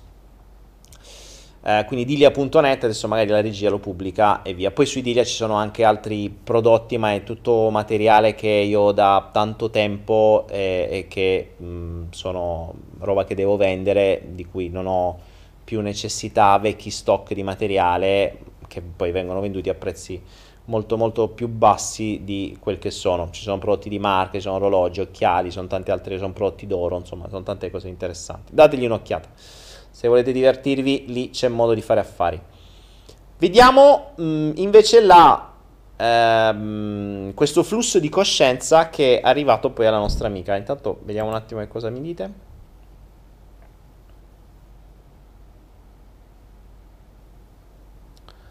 Eh, Andrea Lamacchia mi dice sta, ancoraggio dello stato alfa. Andrea no, non ne ho ancora parlato, ricordamelo dopo. Mm, vi leggo questo flusso di coscienza che ci ha condiviso questa nostra amica. Puoi avere difetti, essere ansioso e perfino essere arrabbiato, ma non dimenticare che la tua vita è la più grande impresa del mondo. Solo tu puoi impedire il fallimento. Molti ti apprezzano, ti ammirano e ti amano, ma ricorda che essere felici non è avere un cielo senza tempesta, una strada te- senza incidenti, un lavoro senza fatica, relazioni senza delusioni. Essere felici significa trovare la forza nel perdono, la speranza nelle battaglie, la sicurezza nella fase della paura e l'amore, della, e l'amore nella discordia. Essere felici non è solo godersi il sorriso, ma anche riflettere sulla tristezza. Non è solo celebrare i successi, ma anche imparare dai fallimenti. Non è solo sentirsi felici con gli applausi, ma essere felici nell'anonimato. Essere felici non è una fatalità del destino, ma un risultato per coloro che sono capaci di viaggiare dentro se stessi. Essere felici è smettere di sentirsi una vittima e diventare autore del proprio destino è attraversare i deserti ed essere in grado di trovare un'oasi nel profondo dell'anima. Essere felici non è avere paura dei propri sentimenti ed essere in grado di parlare di sé. La felicità sta nel coraggio di sentire un no e ritrovare fiducia nei confronti delle critiche, anche quando sono ingiustificate. È perdonare i tuoi cari anche quando ti feriscono. Essere felici è lasciare vivere il bambino che c'è in te libero, giocoso e semplice e avere la maturità di dire ho fatto degli errori e avere il coraggio di dire mi dispiace. E quando commenti un errore ricomincia da capo, scusi, e quando commetti un errore ricomincia da capo, perché solo allora sarai innamorato della vita. Scoprirai così che essere felici non è avere una vita perfetta, ma solo se riuscirai ad usare le lacrime per trovare la tolleranza, le sconfitte per addestrare la pazienza, il dolore per intonare il piacere, gli ostacoli per aprire le finestre dell'intelligenza. Solo così scoprirai la vera magia, dove tutto può accadere e dove tutto è possibile nella vita. Non mollare mai, ma soprattutto non mollare mai le persone che ti amano, non rinunciare mai alla felicità perché la vita è uno spettacolo incredibile. Bello. posso, posso, dare anche il suo nome, è Alessandra. Grazie Alessandra per quello che ci hai dato, bellissime tue parole. Tra l'altro le ho lette adesso con voi, non, uh, avevo letto soltanto la parte degli schemi avevo dato un'occhiata e grazie perché mi ha emozionato, spero che tu avrai emozionato anche altre persone e ne sono sicuro. Mm. Bellissime le parole, ve le pubblico da qualche parte, me le pubblico da qualche parte perché sono un inno alla, all'introspezione, un inno all'evoluzione, un inno alla crescita. Eh, è riuscito a racchiudere in poche parole un, un concetto bello interessante. Oh, vediamo un po' che cosa vi, vi mm, bevo un po' d'acqua intanto e vi do un po' di spazio. E poi rispondo anche ad Andrea per l'ancoraggio delle, delle, dello stato alfa. Vediamo, vediamo. Per la Madonna. Bellissimo il nome per la Madonna. Bellissimo, bellissimo, brividi, grandiosa. Bello, bello, bello lo, lo metteremo in esposizione da qualche parte. Applausi, dice Sara. Brava Alessandra, bellissime, sì. Grazie Alessandra. Bene, bene, bene. Ottimo, ottimo. Ve le ripubblico da qualche parte così le potete avere mm, magari un testo, vediamo un po' come possiamo. Magari ci facciamo un articolo da qualche parte. Ve lo pubblico domani, vediamo, ci facciamo un articoletto. Eh, eh, regia, ricordiamoci di, di, fare, di pubblicare questo, tutto questo testo, eh, questo finale soprattutto, per, um, per tenerlo, per condividerlo un po' con tutti perché è davvero bello. Grazie Alessandra. Non, uh, non, so se ci conosciamo, non so se ci siamo visti al Flow, non so se ci vedremo al Flow Lab, ma se ci vediamo fatti riconoscere, mi piacerebbe stringerti la mano e abbracciarti e, e, e, ringraziarti personalmente per questo lavoro che hai fatto e soprattutto per aver dato uno spunto agli altri per come potrebbero essere fatti. Questo è un bel lavoro di introspezione. Questo ci hai messo 150 flow, lo so che è lungo, però è un qualche buono strato della nostra cipolla che è stato tolto, che è stato compreso. Quindi un ottimo punto di inizio per lavorarci. Uh, vediamo, io mi sto un po' congelando un attimo che qui non, come al solito non trovo un pace tra... Oggi ho anche un, un telecomando nuovo del condizionatore, eh? Cioè, questa novità nel flow abbiamo un telecomando nuovo che funziona peggio del vecchio, però vediamo se riesco. Yeah, c'è speranza. Brividi, grazie Alessandra. Grazie Alessandra, grazie, gra- gra- brava Alessandra, hai davvero emozionato un sacco di gente, bravo. E dai. Eh. Oh, ce l'ho fatta. Oh, che fatica. Allora, Deborah Maresca. Oh, ciao Debbie, da quanto tempo non ti vedo? Mr. Green, grazie. Ciao Mr. Green. C'è un po' di gente stasera. Via di luce. Si sta trattando le lacrime. Viola di luce si sta trattando le lacrime. Va bene, ti stai trattando le lacrime. Come te le tratti? ok, rispondiamo a Andrea. La melatonina non ti fa venire sonno. Che c'entra la melatonina? Sì, la melatonina fa anche quello. Allora, Andrea mi chiedeva come si fa ad ancorare lo stato alfa. E, ehm, non è così difficile. Allora, lo stato alfa è quello che raggiungi durante una meditazione. Basterebbe usare sempre la stessa musica per ancorarlo. Mm, negli Hypnoflow usiamo sempre la stessa musica di fondo, perché? Perché nel primo leghi quello stato alla musica, nel secondo appena senti la musica già scendi in quello stato più facilmente, nel terzo ancora più facilmente, nel quarto ancora più facilmente. Quindi è abbastanza semplice. Il consiglio che do Uh, per quanto riguarda l'ancoraggio allo stato alfa, quindi la discesa più veloce in uno stato di meditazione nonché di presogno o di sogno, quindi lo stato di accesso alla, um, alla nostra parte più inconscia. Ricordatevi che quando, quando si parla di autoipnosi parliamo di un accesso allo stato alfa, cioè una discesa nella, nella vibrazione alfa, nelle onde alfa del nostro cervello che è quello in cui normalmente si sogna ed è quello in cui accediamo in fase di meditazione a ricordi e cose varie, quello in cui scendete quando si fanno gli ipnoflow. Mm, non è così difficile. Sarebbe utile per fare questo um, usare sempre lo stesso, uh, potrei dire, lo stesso protocollo. Cioè, magari trovare un angolo della casa o una poltrona della casa, però deve essere univoco, cioè deve essere solo quello. Quindi non dovrebbe essere la stessa poltrona dove guardate la televisione o lo stesso letto dove dormite. Mm, magari prendete un tappetino yoga che usate solo per quello. Per cui già appena mettete quel tappetino di quel colore, in quella posizione della casa, sempre la stessa, allora la mente già sa che vi state andando lì e vi accompagna, entra prima. Eh, questo è ad esempio uno dei motivi per cui molti mi dicono gli ipnoflow e mi sono addormentato. Eh, e dove lo stai facendo? Perché se lo fai sul letto dove dormi normalmente, il letto è già un'ancora a dormire. Eh, provate a leggere su una sedia, provate a leggere sul letto dove dormite.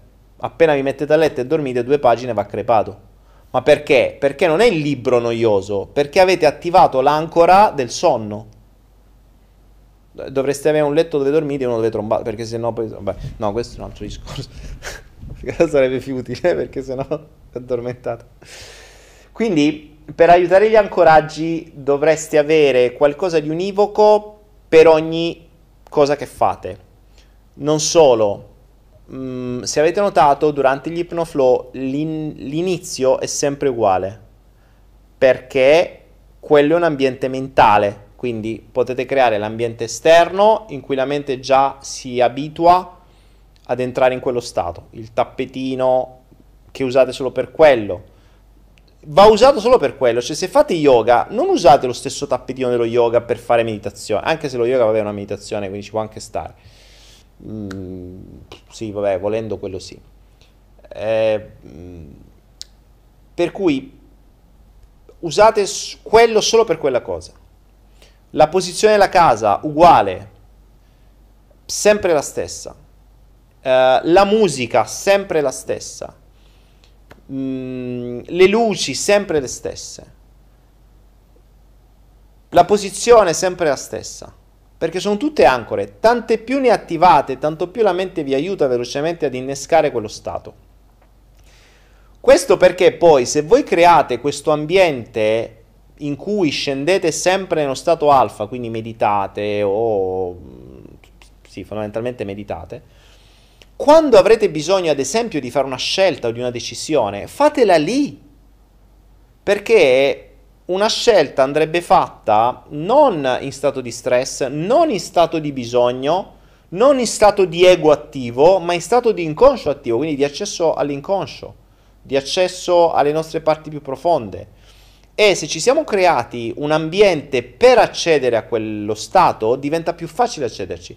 Quindi se io devo scegliere se, che ne so, iniziare una relazione, lasciare una relazione, iniziare un lavoro, lasciare un lavoro, qualunque cosa che possa dare una direzione alla mia vita o cambiare una direzione alla mia vita, non andrebbe fatta la scelta di impulso, ma andrebbe fatta in uno stato di coerenza cuore-mente, come direbbero uh, gli scienziati della HeartMath, mm, di cui tra l'altro devo sempre trovare quell'aggeggino che avevo.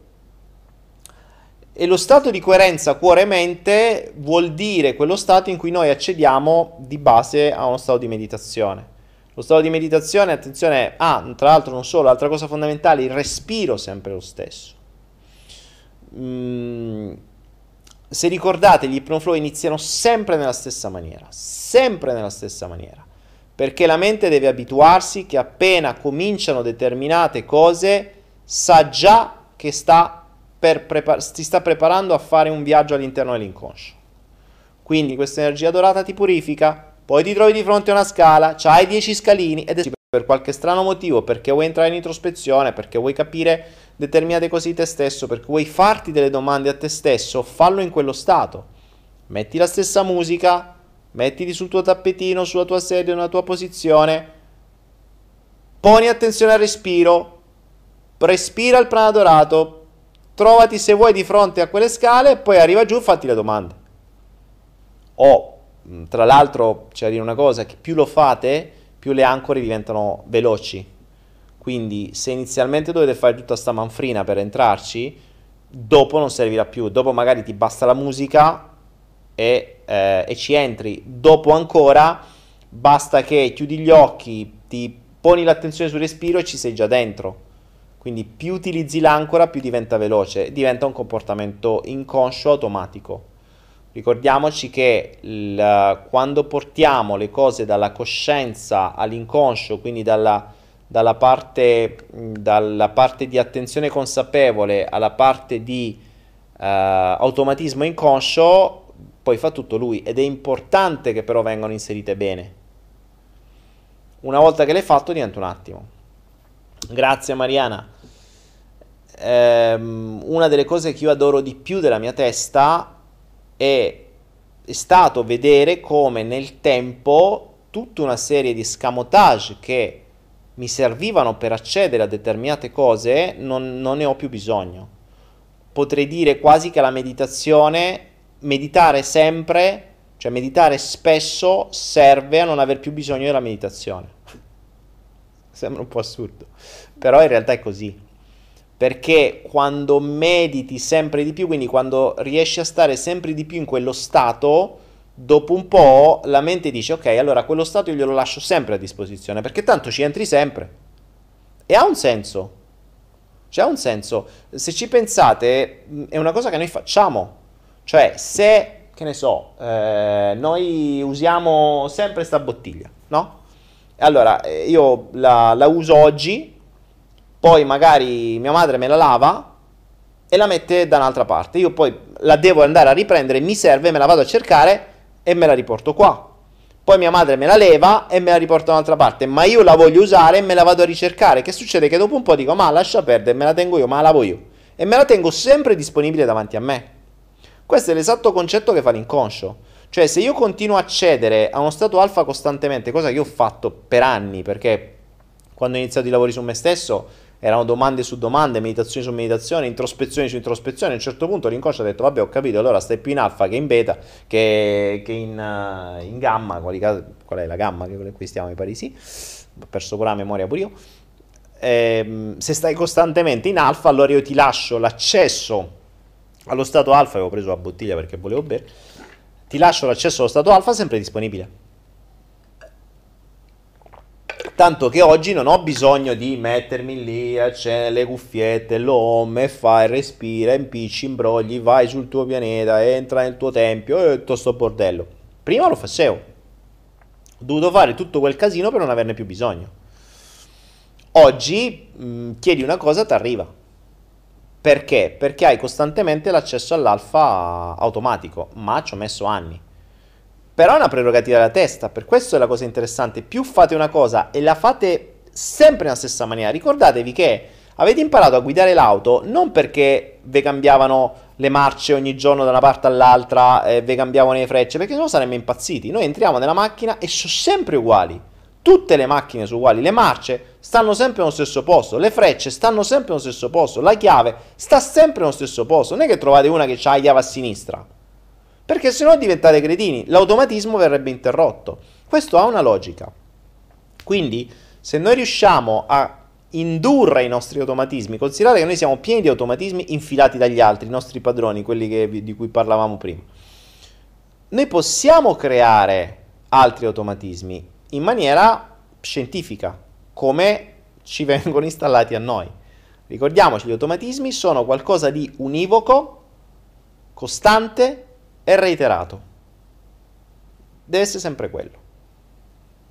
È fondamentale che sia univoco. Cioè la mente deve capire, ok, questa cosa la fa sempre. Per lo stesso, nella stessa maniera possiamo togliere gli automatismi. Quindi uno schema automatico come quelli di cui abbiamo parlato prima che ci ha mostrato la, la nostra amica Alessandra, uno stesso automatismo noi possiamo eliminarlo, o meglio, sostituirlo facendo capire alla nostra mente che quell'automatismo non lo vogliamo più e ormai vogliamo andare da un'altra parte. Comporta fatica. Perché ogni volta, ogni volta, ogni volta che parte quell'automatismo, quindi per farlo ovviamente lo devi conoscere. Una volta che lo conosci devi stare in presenza. Quando sei presente puoi renderti conto di quando sta per entrare o è appena entrato e in quel momento in maniera consapevole devi cambiare. Quindi devi per, dicono 21 giorni, ma io ne do almeno 40 consecutivi, consecutivi, dare un costante segnale al tuo inconscio, io non vado più di là, da adesso si va di là. Quindi a quello stimolo la risposta non è più questo, ma quest'altro. Questo vale per tutto. Mi parla il capo e mi incazzo, mi parla il capo, mi incazzo, mi parla il capo e mi incazzo, ok. Devo cambiarlo? Mi parla il capo, mi parte in automatico l'incazzatura, ma io razionalmente sto lì fermo e la switcho immediatamente. Come ci sono mille modi. Mm, guardatevi il salto quantico, attivo un altro innesco, eh, cambio ancora, mm, gli, gli mando le, le, la luce rosa dal cuore, quel cazzo che volete. Basta che fate sempre qualcosa che fa capire all'inconscio di spostare quella cosa da lì a lì. Ricordatevi la legge di Hebb che funziona per le nostre sinapsi. Ciò che non usi lo perdi. If you don't use it, you lose it. Quindi se continuate a usare una cosa, quindi ciò su cui poni attenzione persiste, ciò che accetti si scioglie, si dissolve. Quando lo accetti vuol dire che, ok, ci sta, cambio. Adesso posso fare altro. Invece se ci pongo sempre l'attenzione, l'inconscio dice, a posto, eh, eh, va bene. Come quelli che hanno i problemi alimentari e invece di, risol- di, di, di distogliere la mente dall'alimentazione, stanno sempre lì a menarsela e guardano i cosi, le, le, le, diete, i carboidrati, le applicazioncine, le cose. E cazzo, ma allora persiste costantemente il tuo problema. Cioè, se gli dai sempre energia, sta sempre lì. E questo è il concetto. Quindi se vuoi liberarti di qualcosa, te ne devi liberare. Anche questo, se ci pensate, razionalmente è ovvio, eppure nella nostra mente siamo decoccio, cioè noi riusciamo a fare mentalmente delle cose stupide, cosa che se ci pensassimo razionalmente e le, le comparassimo con delle cose che facciamo normalmente sarebbero esattamente lo, le cose opposte. Cioè se io me voglio liberare di questo perché mi sta sulle palle lo voglio buttare, Secondo voi che faccio? Me lo tengo sempre qua, lo tengo qua, cioè, allora, oh, oh, allora. allora, il mio obiettivo è buttare questo perché mi sta sui coglioni, ok? Qual è, qual è l'opzione che posso fare? Mi direte, beh, cazzo ci vuole, lo prendi, lo butti. Bravi. Ora, immaginate che questo è un disturbo alimentare, ok? E noi nella mente cosa facciamo? Eh, cazzo, c'ho il disturbo alimentare. Ah, aspetta, fammi vedere, qua c'è 21. Aspetta, aspetta, fammi vedere 21 su Itio. Che vuol dire 21? Oh, c'è un, un, un, ventilatore. Aspetta, fammi andare a vedere su Google. Ventilatore, come si fa a togliere il ventilatore? No, cazzo, non te lo vuoi togliere questo qui? Te lo vuoi potenziare? E noi facciamo così. Cioè, invece di buttare quello che non ci serve, diciamo che ce lo vogliamo togliere, ma gli diamo costante attenzione. L'inconscio cosa capisce? Te lo vuoi tenere. È ovvio e quindi te lo tiene sempre davanti perché ricordatevi, più date attenzione a qualcosa, più vi viene messo davanti alla vostra attenzione, ce l'avrete sempre, costantemente davanti. Altro schema assurdo che abbiamo noi nella testa e se ci pensate anche questo ne conoscete benissimo sia di voi sia di altri che ne fate. Ricordate, ciò a cui poni attenzione persiste persiste. La cosa migliore per levarsi dalle balle una cosa che non ci piace è levarsela dalle balle. Cioè, capito? Mi fanno morire persone che dicono: No, adesso ho una relazione in cui sto male, per cui adesso vado a fare meditazione, perché così in meditazione capisco come posso accettare la persona e amare. No, levatela dalle palle, fai prima, perché ti devi incasinare così tanto tempo? Cioè, se una cosa non va, cambiala. Perché te devi impazzire a cercare di trovare strade difficili per fare una cosa che facilmente la potresti raggiungere? L'essere umano è così. Un animale lo fa benissimo. L'essere umano è decoccio. L'energia scorre dove va l'attenzione, dice Lumen. Bravo, bravo, bravo. Non so, Lumen, mi sa che sei un maschio. Bravo.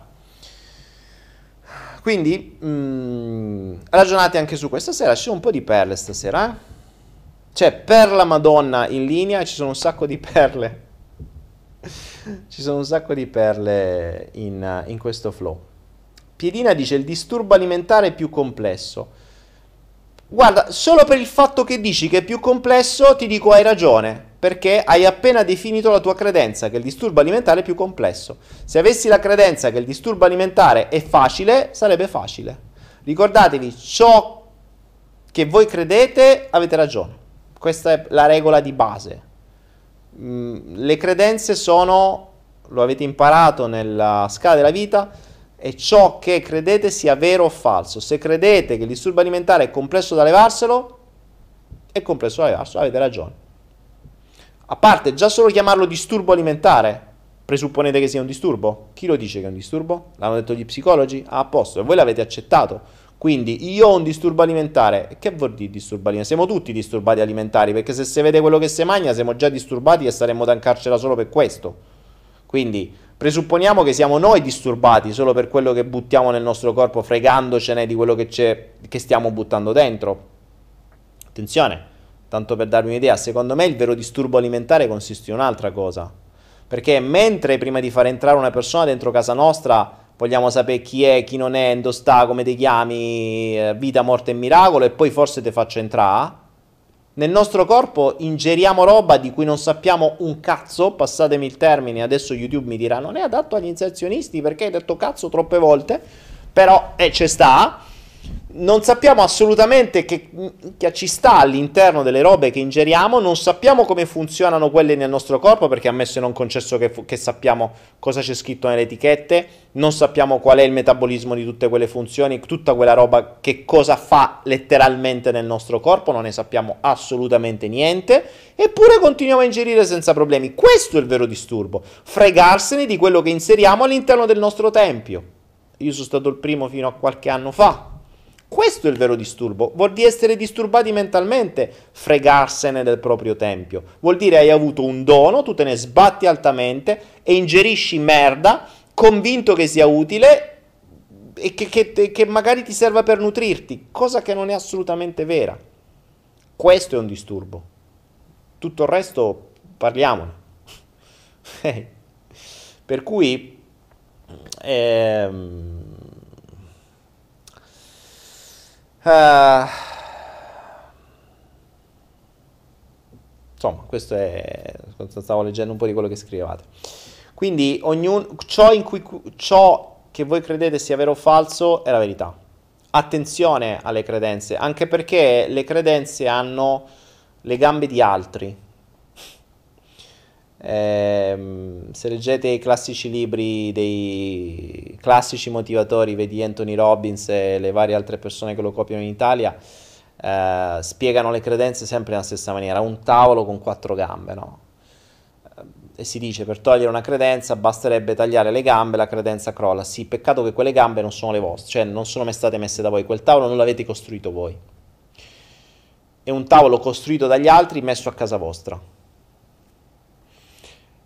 e non sapete come è fatto quel tavolo. Date per buono che sia stato fatto bene e che sia vero e che sia giusto. In realtà non è così. Perché la maggior parte delle persone che costruiscono quel tavolo l'hanno costruito basandosi su un tavolo costruito a loro volta da altri. Quindi alla base delle credenze non c'è un'informazione reale.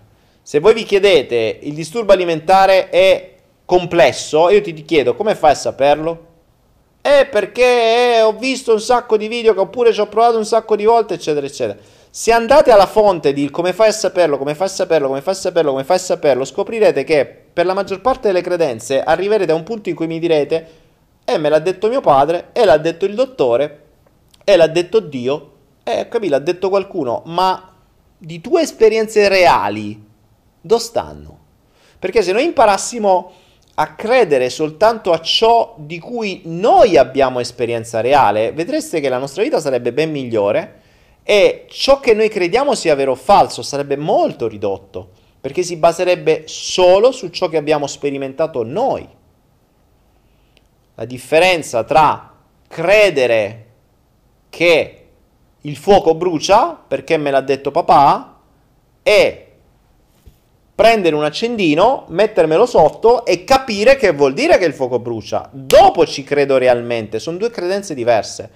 Una credenza basata da una nostra esperienza ha delle radici molto più profonde che una credenza basata su un qualcosa che mi è stato detto. Se vogliamo riprendere la, la, la metafora del tavolo, una credenza montata da altri è un tavolo piazzato nella nostra casa una credenza creata da noi sulla nostra esperienza a un tavolo le cui gambe vanno giù nel cemento, ancorate per metri, quelle non le tagli, perché è una nostra esperienza personale, non mi puoi venire a dire, ah, guarda che il fuoco non brucia, cioè, sto ca, io l'ho provato, io ho l'esperienza mia personale. Mentre se è una credenza piazzata da fuori, se un'altra autorità ti dice l'opposto, potresti iniziare a mettere in dubbio le cose. Dici, oh cavolo, io in effetti non ho un'esperienza di questo.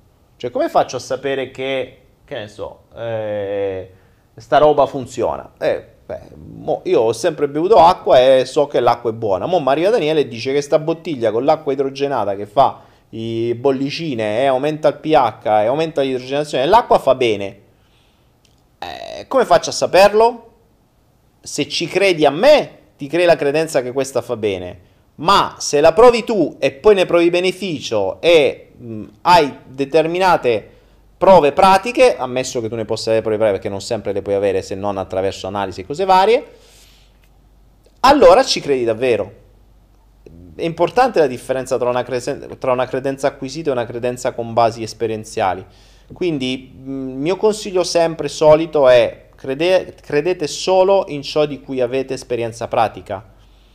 Se le persone facessero così, sparirebbero le religioni all'istante. Perché le religioni sono le, il, il credere in un amico immaginario che sta in cielo, nell'uomo in cielo di turno.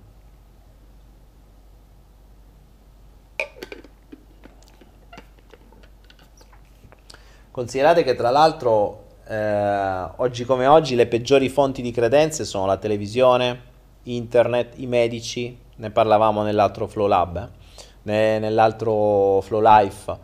Eh, I medici sono la religione peggiore.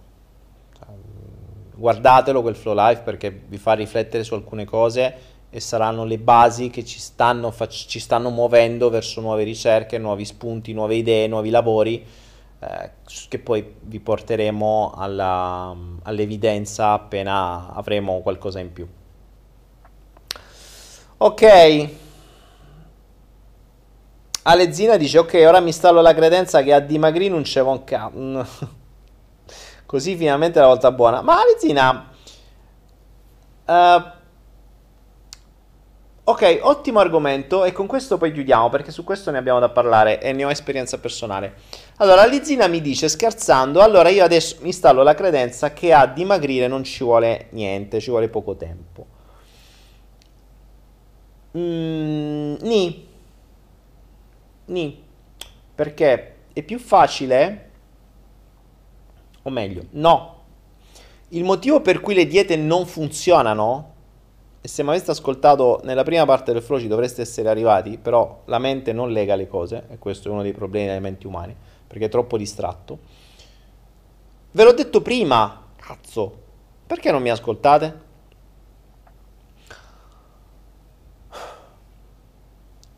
La, il grasso è uno schema come tanti altri se non riuscite a dimagrire è perché c'è di sicuro un beneficio secondario nel non dimagrire.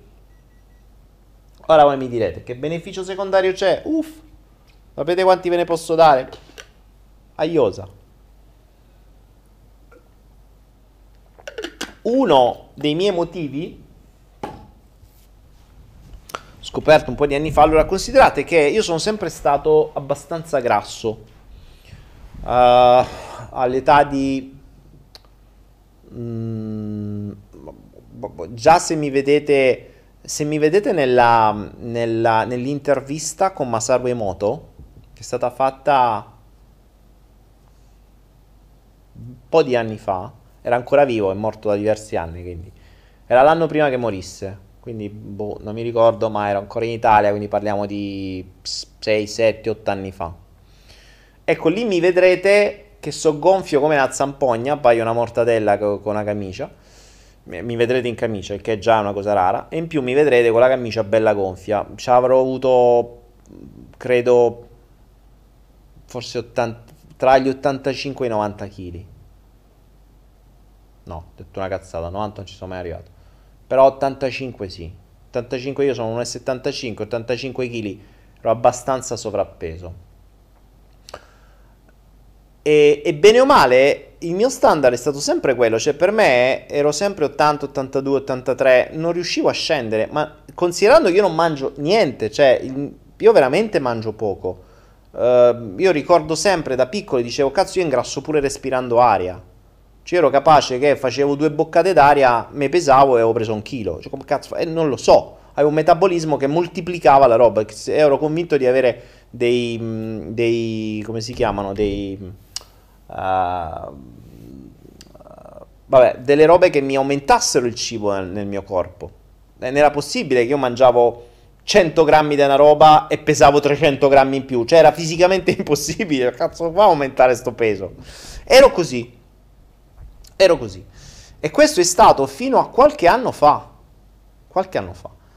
Fino a che con un, con un lavoro interiore mh, arrivai a comprendere, considerate che era lo stesso periodo in cui uh, ero nel bisogno di dover avere tante donne, perché così mi sentivo meno inferiore, mi sentivo più figo, ok? Cioè riuscivo a compensare le mie mh, mm, le mie insicurezze, le mie, uh, la mia convinzione di essere inferiore, eccetera. Parliamo di una decina di anni fa questo. Dall'altra parte c'era la mia spinta a studiare, a crescere, a diffondere, quindi a lasciare questo mondo un pochino meglio di come l'avevo trovato, però mi rendevo conto che la ricerca di sesso o di relazioni o di conquista, in realtà era più la ricerca di conquista perché il mio bisogno non era neanche andarci a letto, era avere la certezza che ci sarei andato a letto. Infatti già quando ero sicuro che dalla poi facevo tutto via chat, eh, quando ero certo che me l'avrebbe data, già mi ero stufato. perché ormai era già raggiunto infatti mi capitava che poi a volte lasciavo proprio perdere, perché tanto era raggiunto. Cioè la mia soddisfazione era portare una persona a mh, avere desiderio. Proprio la, il concetto di conquista, che è diverso dal sesso. Quindi avevo un bisogno di conquista per la serie, questa persona mi apprezza, mi accetta, già convinta, a posto, ok, pop, raggiunto, fatto. E ovviamente era costante. Questo portava via una valanga di tempo, una valanga di tempo e lo portava via al mio obiettivo primario, alla mia missione, crescere, evolvere, studiare, diffondere, lasciare questo mondo un pochino migliore. Quando sono entrato eh, in introspezione all'interno del, di un lavoro che ho fatto con me stesso, mh, andai a chiedere, ero entrato per un altro motivo, però poi alla fine, già che c'ero, chiesi a quella parte di me, ma scusa, le avevo curiosità, ma cazzo è possibile che io non dimagrisco? Cioè perché non mi fai dimagrire? Cioè la risposta mi lasciò basito. Cioè, stavo davanti a questa parte di me, che era una parte, era, ero di fronte al mio cuore, ero acceduto al mio cuore che sta dentro un bunker, tutto un casino. Ehm, e però il mio cuore era un calcolatore. Cioè, mi ero ritrovato di fronte a questo cuore che era, ehm, immaginate proprio la, la figura del cuore classico, ma con la scrivania davanti, le, le calcolatrici, computer, un sacco di fogli, cioè faceva calcoli, proprio razionale a morire. Razionale come pochi. E, ehm, e la risposta fu quando gli chiesi, scusa, ma ne viene una curiosità, ma perché non mi fai ingrassare? Perché non mi fai dimagrire? E fu bellissimo, cioè smise di fare i calcoli, mi guarda e mi fa, eh certo, ci manca solo che dimagrisci. Ci sono rimasto così. Detto, come? Beh, è stato bellissimo. Poi mi, papà mi ha guardato con una faccia da cazzo e fa: Eh certo, ci manca solo che dimagrisci. E io faccio: E perché? Fatto già perdi un botto di tempo per cercare di trombarsi e poi mi diventi pure più figo, trombi ancora di più, non fai più un cazzo. Io sono rimasto così. Tu cazzo. C'hai ragione. C'hai ragione. Perché con un'immagine, un'immagine pessima Dovevi lavorare molto di più per portare alla conquista una persona. E questo mi portava via più tempo. Cioè, immagina se, giustamente, ma me l'ha detto chiaramente, cioè immagina se tu fossi più magro, saresti più guardabile, tromberesti ancora di più o perderesti ancora più tempo. La tua strada è un'altra. Io sto qua a rimbalzarti tutta questa gente, così tu non perdi tempo.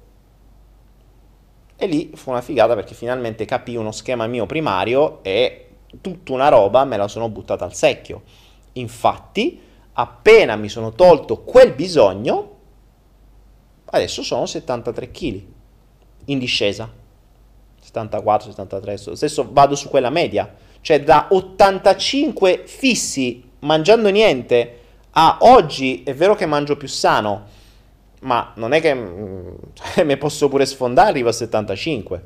Cioè, per me, oddio, sto ingrassando, vuol dire 75 kg. Prima ero 85, 88, cioè, cioè sono arrivato a cifre alte. Ma non è che è cambiato quello che mangio, anzi, mangio pure di più. Ma è cambiata la mia credenza, cioè non ho più il beneficio secondario. Quando trovate il beneficio secondario, allora cambierà il vostro corpo. Ecco perché le diete non funzionano. Le diete non possono funzionare. Perché le diete non vanno a risolvere il beneficio secondario del vostro grasso. Questo è stato il mio. Ma ad esempio, uh, il grasso è anche un modo, infatti era anche nel mio caso, il grasso serve a tenere lontane le persone, che infatti era anche il mio anche se io volevo l'opposto, ma inconsciamente il mio inconscio voleva tenerle lontane, perché nel mio caso il mio obiettivo era perseguire la mia strada. Ma ad esempio, persone che, che ne so, eh, hanno problemi relazionali, hanno, o hanno avuto mh, violenze, vogliono tenere lontano gli uomini, o eh, hanno problemi o sono insicuri, vogliono tenere lontane le donne, come nel mio caso il grasso è proprio un mettere strato tra me e il mondo. Um, potrebbero esserci anche altri motivi.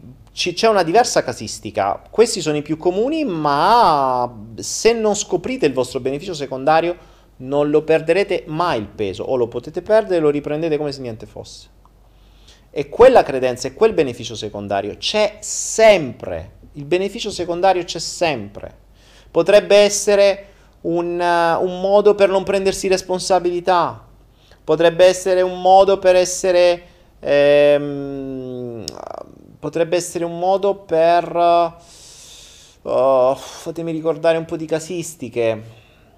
Mm, per, uh, per non uscire per non avere amici, per non, ave- per, aver- per non aver più paura del giudizio, perché se esco fuori mi giudicano, per non avere relazioni perché mi spaventano, perché per, per uh, essere sempre coperto perché magari ho vergogna del corpo, magari gente che sono stati tartassati, non so, tipo testimoni di Geova che hanno la vergogna, oppure persone che hanno mh, stati tartassati con, con la vergogna da piccoli, potrebbero avere il corpo grasso così da coprirsi per non doverlo mostrare. Ci sono mille mo- motivi per cui il grasso è un beneficio secondario. L'unica cosa che vi posso dire è che è sempre un beneficio secondario. Su tutto c'è un beneficio secondario, se no non lo avreste. Cioè questa è una regola madre.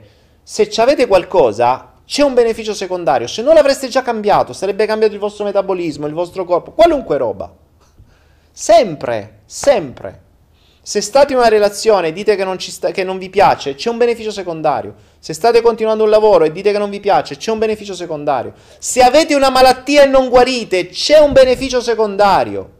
C'è sempre un beneficio secondario che in realtà in PNL viene chiamato beneficio secondario, ma dovremmo chiamarlo beneficio primario, cioè il vero fine. Quello che in PNL viene chiamato beneficio secondario, io in alcuni flow fa l'ho chiamato il vero fine perché il vero fine del mio grasso era non farmi perdere troppo tempo in quello schema inutile. Ed era il vero fine, non era un beneficio secondario, era il vero fine. Quindi cominciamo a cambiare la logica da beneficio secondario a vero fine e guardatevi quei flow dove parlo di vero fine, ehm, ci, ci stanno, adesso magari la regia li ritrova e ehm, e, e lo scoprirete. Qualcuno mi dice io non riesco ad ingrassare. Anche la magrezza ha un fine. Poi se andiamo a ragionare sulle varie ferite, ad esempio scopriamo questa teoria che è una teoria secondo me anche abbastanza valida, riscontrata e confermata personalmente più volte che l'aspetto fisico dipende dalle, mh, dai traumi e quindi dalle ferite che si sono aperte principalmente da piccoli.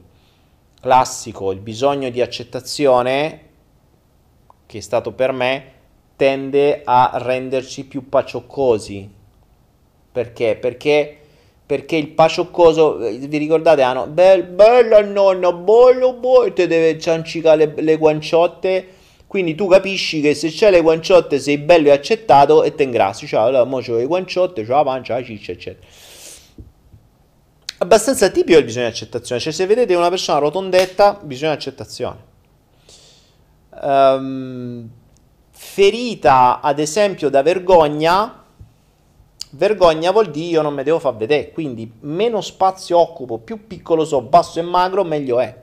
Cioè devo essere quasi invisibile. Mentre l'accettazione si deve far vedere, cioè vedi, oh, eh, sto qua. Il vergogna, oh, proprio così, sottile zitto, non si deve far vedere. E finché non ti risolvi l'accettazione sarai grasso, finché non ti risolvi la vergogna sarai magro. Anche rifiuto potrebbe essere. Eh? anche rifiuto tende a essere molto magro perché mi rifiutano e allora non mi faccio vedere. Okay. Mm. Sabrina mi chiede: uh, possono essere più di un beneficio secondario per una stessa situazione? Sì, uff, a voglia. Sì, sì. Tina Grace mi dice: quale sarà il vero fine di una malattia della pelle? Allora, le malattie della pelle. Ricorda che la pelle è la, il primo impatto verso il mondo. Quindi è ciò che il mondo vede per prima cosa. Ciò vuol dire che le malattie della pelle sono dovute nella maggior parte dei casi da problemi relazionali con il mondo. Mentre le malattie interiori sono più verso noi stessi, la pelle è sempre qualcosa che il mondo vede, quindi psoriasi, uh, vitiligine, tutte queste robe qua sono sempre cose verso il mondo. In più, in base a dove li hai, puoi, mh, mm, possono avere un senso. Uh, c'è gente che ha magari psoriasi topiche solo da alcune parti, alcune solo sulle parti. In- ecco, ad esempio, già è diverso se hai delle, uh, ad esempio la psoriasi, che ti appare sulle parti visibili a tutti o sulle parti visibili a pochi. Quindi una cosa è averle su braccia, gambe, viso, una cosa è averle parti intime. Due mondi diversi completamente, due significati completamente diversi, due veri fini completamente diversi, non più benefici secondari, ma veri fini completamente diversi. Perché ovviamente hanno motivazioni diverse. Um,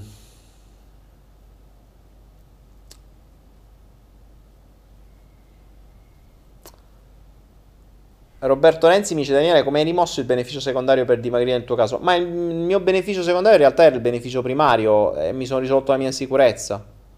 Risolvendomi l'insicurezza, quindi comprendendo il mio valore e aumentando il mio valore grazie alle conoscenze, mi sono reso conto che non avevo bisogno delle finte conquiste, della continua richiesta, uh, ricerca di donne e quindi di conquistare donne per sentirmi più sicuro. Quindi c'era insicurezza, bisogna partire a monte.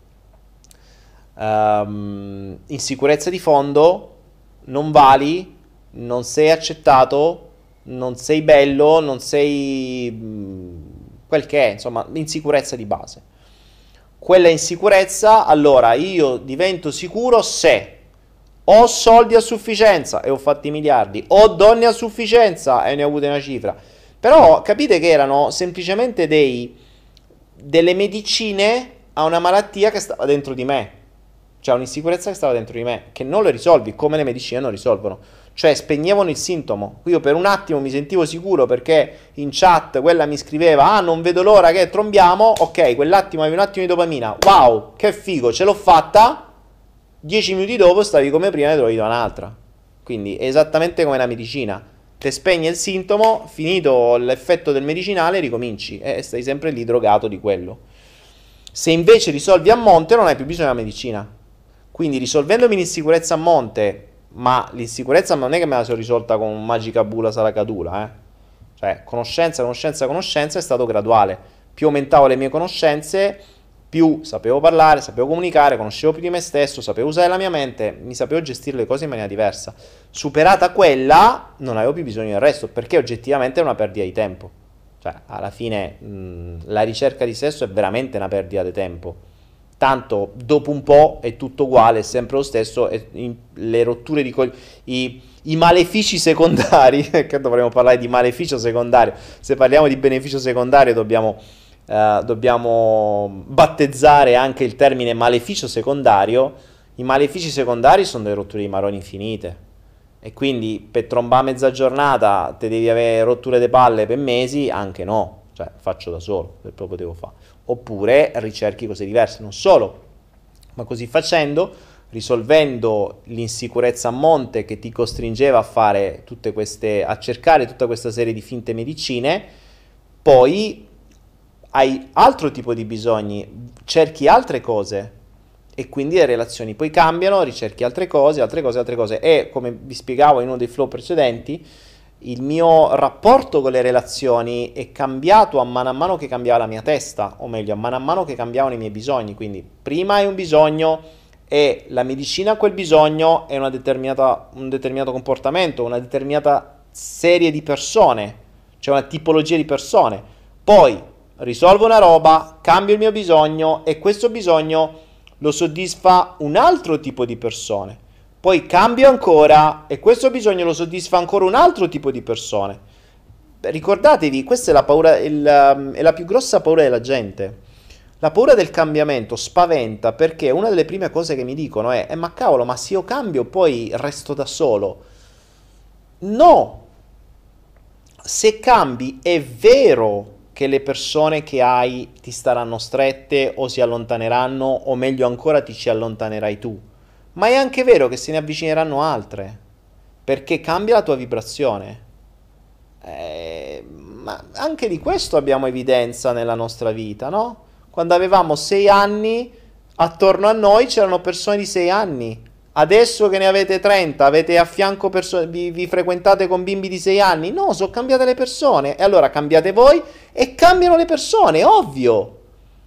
E allora che fai? Smetti di crescere? No, allora io mi paralizzo a 6 anni perché se poi arrivo a 10 resto da solo. No, ci avrai bambini di 10 con cui giocare. E allora ti fermi a 10 perché, oddio, se arrivo a 20 poi resto da solo. No, a 20 ci avrai altri 6 miliardi di persone che hanno 20 anni. Quindi non vi preoccupate di questa cosa. E invece quando parli di cambiamento mentale, oddio, poi cambio, cambio bisogno e resto da solo. E stica, no, non resti da solo. Troverai persone che hanno, stanno al tuo livello di conoscenza, di coscienza e di conoscenza. Cioè, è talmente palese, abbiamo evidenza nella nostra vita, eppure non riusciamo a fare uno più uno nella nostra mente. Questa è un'incapacità, è, un, è una malattia, secondo me è la più grossa malattia della nostra testa. Cioè, l'incapacità di vedere delle cose palesi. Cioè, una cosa di cui hai evidenza nella tua vita, magari perché ti dicono, qual- prendi una cosa detta da fuori, di cui tu hai evidenza contraria nella tua vita e la prendi per buona. Cioè, assurda. Cioè, si, si dà, siamo talmente tanto insicuri, cazzo, che prendiamo per buono le minchiate dette da fuori, dalla televisione o dal primo personaggio a cui diamo un briciolo di autorità, piuttosto che le cose di cui noi abbiamo evidenza. Noi, è come dire che, cazzo, io l'ho visto che era mio padre che si vestiva da Babbo Natale. Poi però ti arriva quello e ti dice Babbo Natale esiste. Ah sì, ah, allora Babbo Natale esiste. Allora non era mio padre, era Babbo Natale che si era vestito da mio padre. Cioè, siamo cap- noi facciamo questo nella testa. Sono sconcertati. Ah, vabbè, comunque, insomma. Questo è. Ragazzi, le 22.31, basta, abbiamo finito. Buonanotte a tutti. C'è atterraggio così di bot. Atterraggio impiccato. Ragazzi, 22.31, addio. bene, bene. Perla Madonna dice io ho trovato te, Dani. Grazie Perla, che poi so che non ti chiami Perla. Perché mi è venuta la R moscia? Che, perché mi sta rivenendo la R moscia? Non mi manco... Oh, maledetta Simona. Simona, se mi stai ascoltando, ti odio perché mi è passato la R moscia. La R moscia. Vi ricordate caos? ah, vabbè. Vediamo un po', ultime domande, no, ultime domande, vediamo che cosa mi stai dicendo. Sì, l'Ikea di te stesso, non usare credenze altrui, bella questa. Sì, l'Ikea di te stesso, non usare credenze altrui. Montatevi le credenze da soli, direi, anzi, compra- le, le, sì, l'Ikea di te stesso, con le credenze fai da te. Le credenze montateveli da soli, non prendete credenze già fatte dagli altri, nel senso proprio delle credenze. Daniele, a cosa potrebbe essere legata la scoliosi? Um, eh, bella domanda. Buff, un sacco di robe. Potrebbe essere anche quella insicurezza, la, la depressione, la tristezza. Eh, date sempre un'occhiata su metamedicina, che dà una buona idea.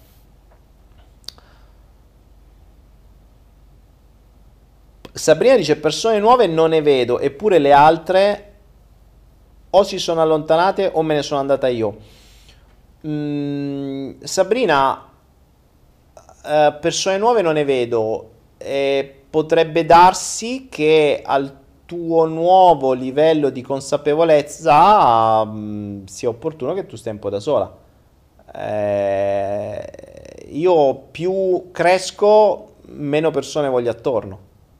Cioè, sto, sono quasi isolato in un villaggio di pescatori, dove non parlano nessuna lingua conosciuta, per cui rapporti con gli esseri umani eh, sono a gesti e con persone del luogo, con nativi del luogo, se così si può dire, ma gli unici rapporti ho con esseri umani sono con voi, a 8000 km di distanza però, c'è altro che grasso. Prima mettevo il grasso tra le mie persone, ora ci metto 8000 km di distanza, quindi mi sono evoluto. Si è capito come come, per cui a mano a mano che ti evolvi non è detto che, anzi, detto tra noi, più conosci te stesso, più ami te stesso, più ami stare con te stesso.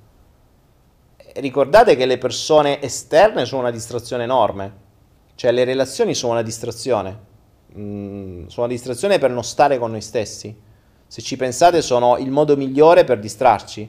Conosco gente che se sveglia la mattina, lavora, si ammazza, poi finisce la sera al lavoro, poi deve andare a fare yoga, uh, poi deve fare i corsi, poi deve fare gli spritz, poi deve uscire, poi deve fare l'after hour, insomma deve arrivare a casa che deve essere stroncato, che, ma appena tocca a letto, pam, si addormenta. E il giorno dopo ricomincia. Perché? Perché se per sbaglio se ne va a dormire, che non è proprio perfettamente stanco, gli escono i mostri e non li vuole, non li vuole manco vedere come se stancandosi i mostri dentro si stancassero. E l'abbiamo detto un miliardo di volte, ammazza il mostro quando è piccolo, perché più perdi tempo fuori e meno occupi il tempo dentro, più quel mostro cresce. Smontate una credenza dopo un anno che è nata, smontate quella stessa credenza dopo 30 anni che è nata, è un po' più difficile. Quindi prima ci pensate ad andare dentro, questa è una roba che dovrebbe essere fatta a scuola, Invece la scuola è un ottimo modo per infilare credenze e cazzate soprattutto. Per cui mh, mm, è abbastanza naturale che a mano a mano che cresci e ti liberi da un po' di roba stai sempre meglio con te stessa e stai... e, e, e, e ti diventa difficile rapportarti con gli esseri umani. E, mm, se ci pensate, io sto per me rapportarmi con gli esseri umani, ad esempio quando vengo in Italia, a parte non mi ci rapporto, perché non mi ci rapporto, mi sembra un alieno. E se mi ci rapporto, mi ci rapporto con comunque un pubblico già selezionato, cioè con voi. Quindi se vedo qualcuno, vedrò il 5 di luglio un sacco di gente, ma siete voi. Cioè persone che già comunque qualcosina teoricamente l'avrebbero dovuta capire e stanno già su una rotta diversa eh, spero, almeno. spero, poi, poi, lo vedremo il 5 luglio, però insomma, l'idea è quella. Per cui mh, se stai da sola, forse utilizza quel, questo tempo in cui stai da sola per conoscere meglio te stessa. È particolare come ci affanniamo così tanto a voler conoscere gli altri e non sappiamo niente di noi stessi. Assurdo. Mm, io resto sbalordito quando magari frequento una persona per un po' di tempo e riesci a capire degli schemi in pochi giorni osservandola e quella persona resta sbalordita quando gli dimostri. Cazzo, ci vivi dentro da 30, 40, 50 anni e non lo sai. E io te li vedo dopo due giorni, mi sembrano palesi da fuori, fai le, le cose sempre uguali. Cioè, dovremmo essere noi prima da rendercene conto di ciò che facciamo, neanche gli altri. Eppure la gente non fa così. Vabbè. Contenti loro. Basta andarsi a fare un ottimo spritz e si dimentica tutto. Smontate una credenza prima in tempo o vi ritroverete con un'intera cucina a scavoli. Poi. Va bene. Uh, cosa potrebbe essere legato al mal di spalle? Stefania Barbu, la presenza di scimmie sempre più pesanti. Guardati. Guardati libera la scimmia del salto quantico e capisci cosa sono le scimmie. La presenza di scimmie, dove c'ho le scimmie? Non lontane. La presenza di scimmie sulle spalle, cioè le zavorre che ti porti legate dietro la schiena. La, le, mh, mm, I dolori di schiena sono. Ti vengono. Ti ricordi da piccola quando avevi gli zaini troppo pesanti? Ecco, gli zaini troppo pesanti danno dolori alla schiena. Ora la domanda è: hai dolori di schiena? Cosa porti ancora in quegli zaini? Chi porti ancora in quegli zaini? Chi è la zavorra? Qual è la zavorra più pesante per te ancora oggi? e la tua mente ti ha appena dato una risposta. Con questa risposta che ho dato a questa amica e magari a tanti altri di voi, io vi lascio per questa sera, noi ci vediamo giovedì, stesso ora, stessa ora, stesso canale, argomenti non ne ho idea, ci inventeremo qualcosa e mm, mi raccomando, mi raccomando, mi raccomando, vi lascio con questo, eh, con lo stimolo questa sera di mm, fare quello che ha fatto la nostra amica Alessandra, che ringrazio ancora per le emozioni che ci hai dato e per gli spunti che ci hai dato, cioè una, stare quanto più possibile nelle vostre, dentro di voi mm, in introspezione e capire quali sono i traumi che hanno generato i bisogni e da questi bisogni le vostre fonti di dopamina e di piacere e varie, i, i vari comportamenti che se ne vengono dietro. Ricordate questo punto fondamentale di questo flow, questo schema che magari a molti è sfuggito, ma ve lo voglio ricordare. I traumi, quelli che noi chiamiamo dolore, ci generano i bisogni che quando vengono soddisfatti ci generano piacere. Vi rendete conto che il piacere, o meglio, dovremmo farlo così, il trauma che sta sopra genera un bisogno che genera il piacere. Quindi che succede? Che se noi eliminiamo il trauma, lo comprendiamo, lo risolviamo, questo castello crolla. E il piacere poi da dove ce lo troviamo? Esattamente quello che vi ho detto io prima. Io prima provavo piacere nella conquista. Risolto il problema, per me era diventata una perdita di tempo. Quindi quello non mi dava più piacere. Ho trovato altro piacere. Quello che la mente a volte dimentica è che, morto un piacere, se ne fa un altro. E con questo vi lascio. Buonanotte a tutti. There's a vagabond man, citizen of the world, is a clown of his thought and his words. A cat, sometimes fast, and sometimes much more slow, and his song is follow the flow. He just doing what he can between reality and his still searching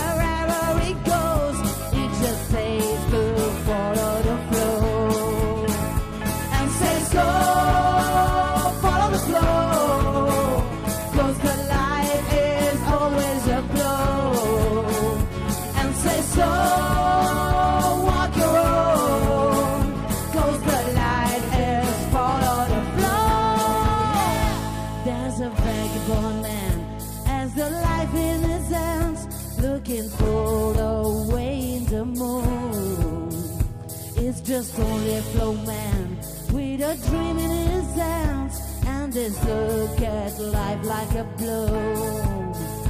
And says go follow the flow